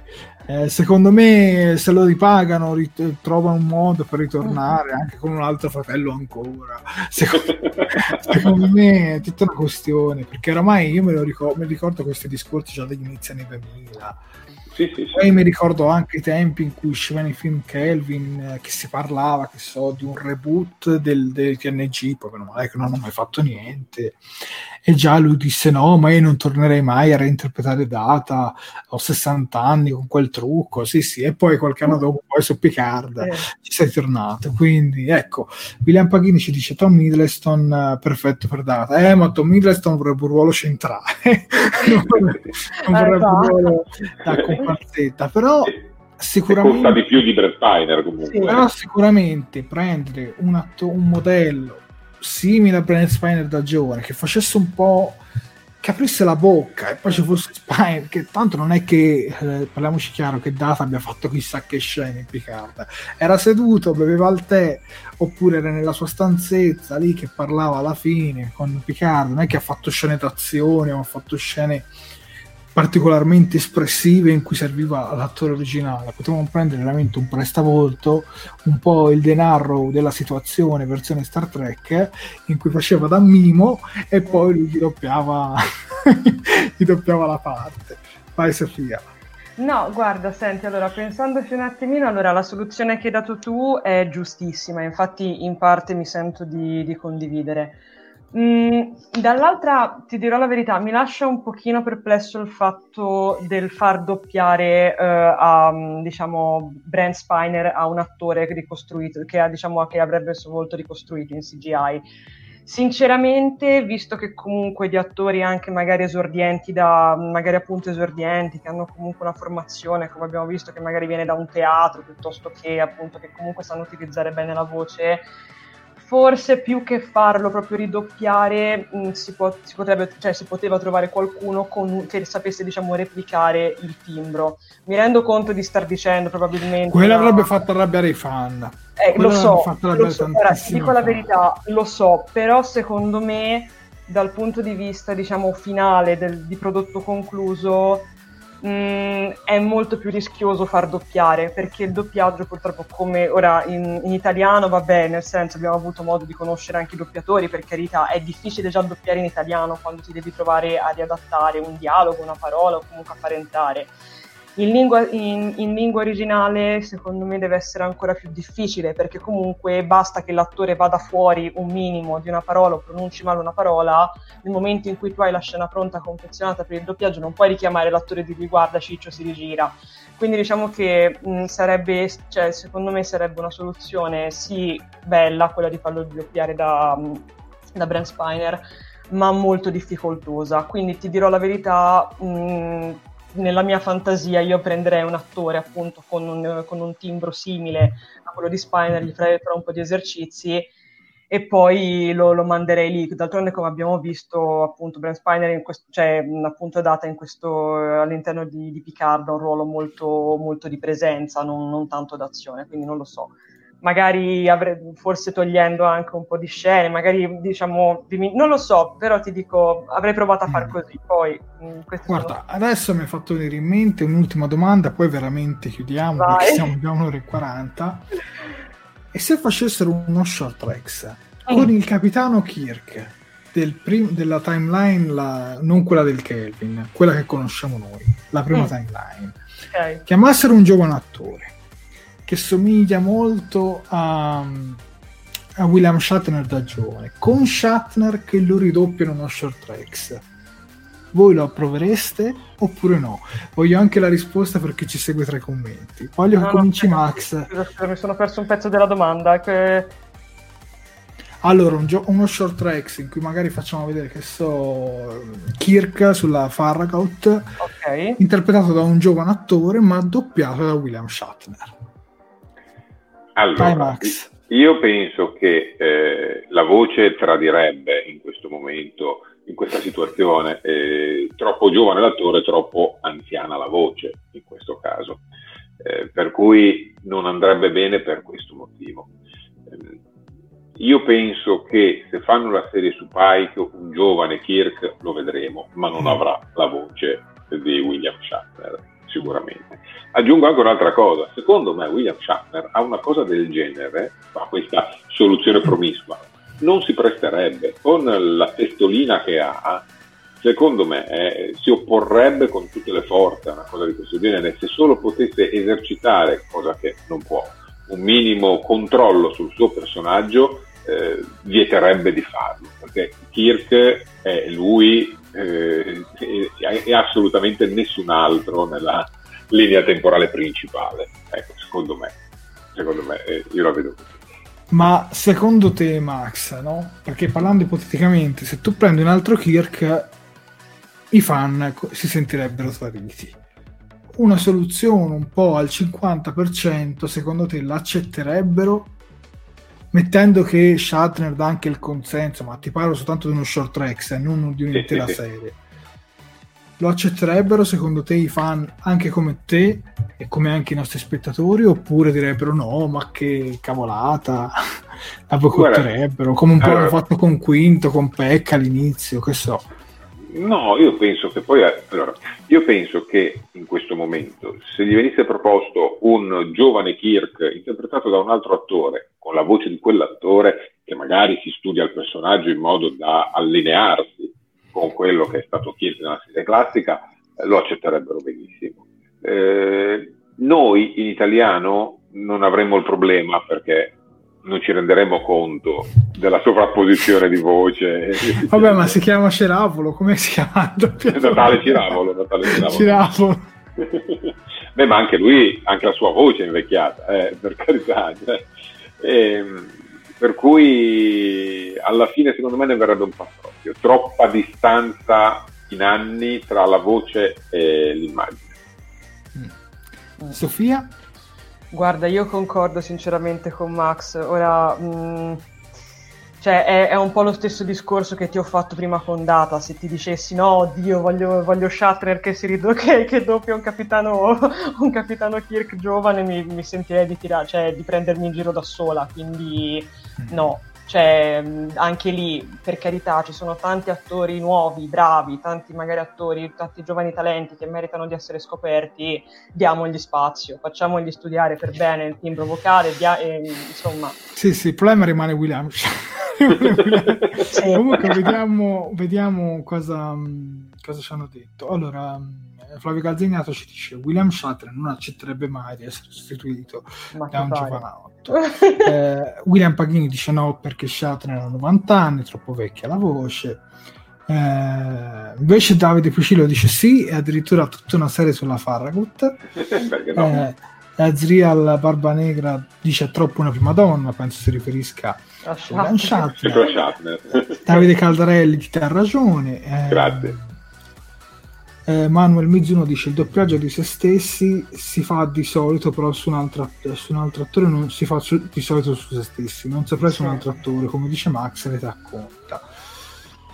Esatto. Eh, Marcello Lusso dice Shatner volevano già coinvolgerlo nel terzo film della Kelvin Timeline per cui o torna lui ne arriva un uomo ma a parte sono anni che si sente che Shatner mm. deve apparire in Discovery Timeline quello là e poi non appare mai. Addirittura si parlava anche di un parente sì. dello stesso Kirk ma poi non è mai apparso. Eh, vabbè, ma alla fine Shatner fa quel solito discorso. Mi date un ruolo importante o per un cameo non vengo. Esatto, esatto. Antonio Di Stefano da ragione a te Max William Paghini anche lui da ragione a te eh, Riccardo Frasca dice col permesso dell'attore ma deve essere molto somigliante, somigliante non con la voce attuale su questo concordo con te esatto. e poi c'è um, Aspetta, Davide Fucilo dice: Io non mi sentirei tradito se fanno un lavoro come con Peck. Eh, Davide Caldarelli dice: Shatner rientra solo con un ruolo fondamentale pure da anziano. Come fan accetteremo tutto, ma si rischia di mandare all'aria tutto per rincorrere un desiderio.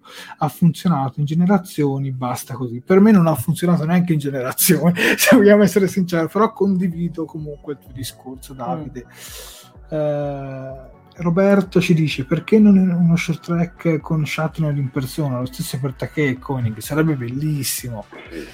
Sì. Sarebbe bello che nei short tracks provassero anche un po' a coinvolgere un po' anche le vecchie serie, ma non lo so, secondo me mm, la vedo un po' scettica, almeno io. Eh, un Kirk sarebbe, aspetta, c'è un commento di eh, un Kirk sarebbe fasarizzato, un nuovo Kirk sarebbe fasarizzato da Shatner, secondo Riccardo Frasca. Vabbè, dai, siamo arrivati a un'ora e 50 di diretta. Eh, io direi che siamo arrivati in chiusura. Max ci vuole mostrare il nuovo cartello. Sì, eccolo Stanti ma uniti. Visto che la fase 1 va, volge al termine, la fase 1 di questa situazione pandemica volge al termine, adesso invece entriamo in una fase 2 in cui ci sarà concesso molto di più muoversi, ma con cautele notevoli. Eh, facciamo nostro l'hashtag governativo distanti ma uniti, nel senso che stiamo vicini a un braccio di distanza, in modo da non correre rischi e iniziamo ad uscire, ma con eh, responsabilità. Ecco, diciamo con responsabilità. Sì, sì e direi anche perfetto. Ringrazio Sofia per la sua competenza, lo stesso vale anche per Max, ringrazio tutto il nostro pubblico che è stato qui con noi fino alla fine, un'ora e cinquanta, quanto ci è mancato ragazzi per il pubblico parlare completamente di Star Trek. Il mese di aprile lo abbiamo un po' investito, come avete visto, su degli ospiti, ovviamente probabilmente qualcuno tornerà anche in futuro, ma c'era l'esigenza di tornare il primo di maggio a parlare completamente di Star Trek e poi le dirette con le news sono state anche il nostro primo format di Talking Trek, perché ci segue dagli albori, lo ricorda bene. Inizialmente nella formazione originale c'ero io, c'era Massimiliano e il nostro caro Miles, che si è preso un po' una pausa, diciamo, da tutto Star Trek, ma chi sia mai, sia mai che magari un giorno tornerà anche lui e quindi è anche per noi un compiacere no, Max tornare a fare anche questo format eh, con le notizie anche se le notizie scarseggiano un po' in questo periodo eh? vabbè meno notizie più chiacchiere che fanno bene esatto. va bene ragazzi volete aggiungere un'ultima cosa prima di salutare? Guarda, io aggiungo... Sto... scusa Vai. prego no no no, no, no Io do Vai. le solite specifiche dei social, mi raccomando ragazzi, iscrivetevi al canale di YouTube, attivate la campanellina perché se no non vi arrivano i video, mi raccomando così siete sempre, siete sempre in contatto con noi quando facciamo le nuove dirette, mi raccomando vi ricordo che la diretta la potete tranquillamente rifer- reperire in differita, quindi se vi siete addormentati, se ve la siete persa, se vi si è spento il computer, qualsiasi cosa po- sia successa ve la potete benissimo ritrovare, mi raccomando andate su Facebook, mettete mi piace alla nostra pagina e mi raccomando condividete a tutto il mondo. Questo era quanto. Io stavo solo dicendo che stavo scrivendo i saluti nella chat comune e, e basta solo questo, devo dire. Va bene, via, ringraziamo nuovamente tutti quanti e direi che sia arrivato il momento di augurarvi la buona notte. Quindi buonanotte a tutti, ci rivediamo la prossima settimana con una nuova puntata di Talking Track. Buonanotte.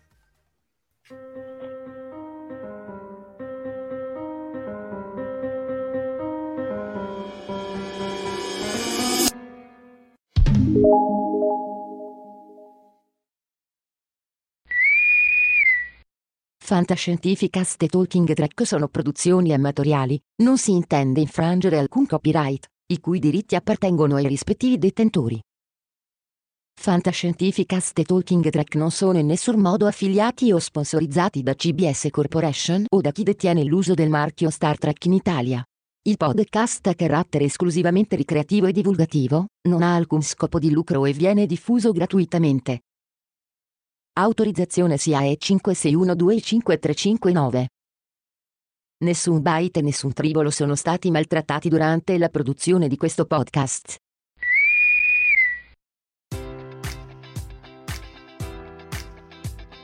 Enjoy all your favorite sports like never before at BetMGM. Sign up using code Buckeye and receive up to $1,500 back in bonus bets if you don't win your first bet. When you register with BetMGM, you'll get instant access to a variety of parlay selection features, live betting options, and the best daily promotions in the business. And with BetMGM at your fingertips, every play and every game matters more than ever. Place your money line prop, or parlay bets with the king of sportsbooks today. Sign up using code Buckeye and receive up to $1,500 back in bonus bets if you don't win your first bet.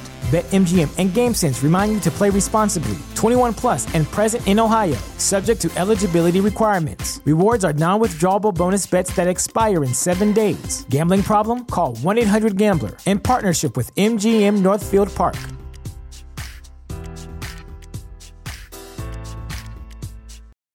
For the ones who work hard to ensure their crew can always go the extra mile, and the ones who get in early so everyone can go home on time, there's Granger, offering professional grade supplies backed by product experts so you can quickly and easily find what you need.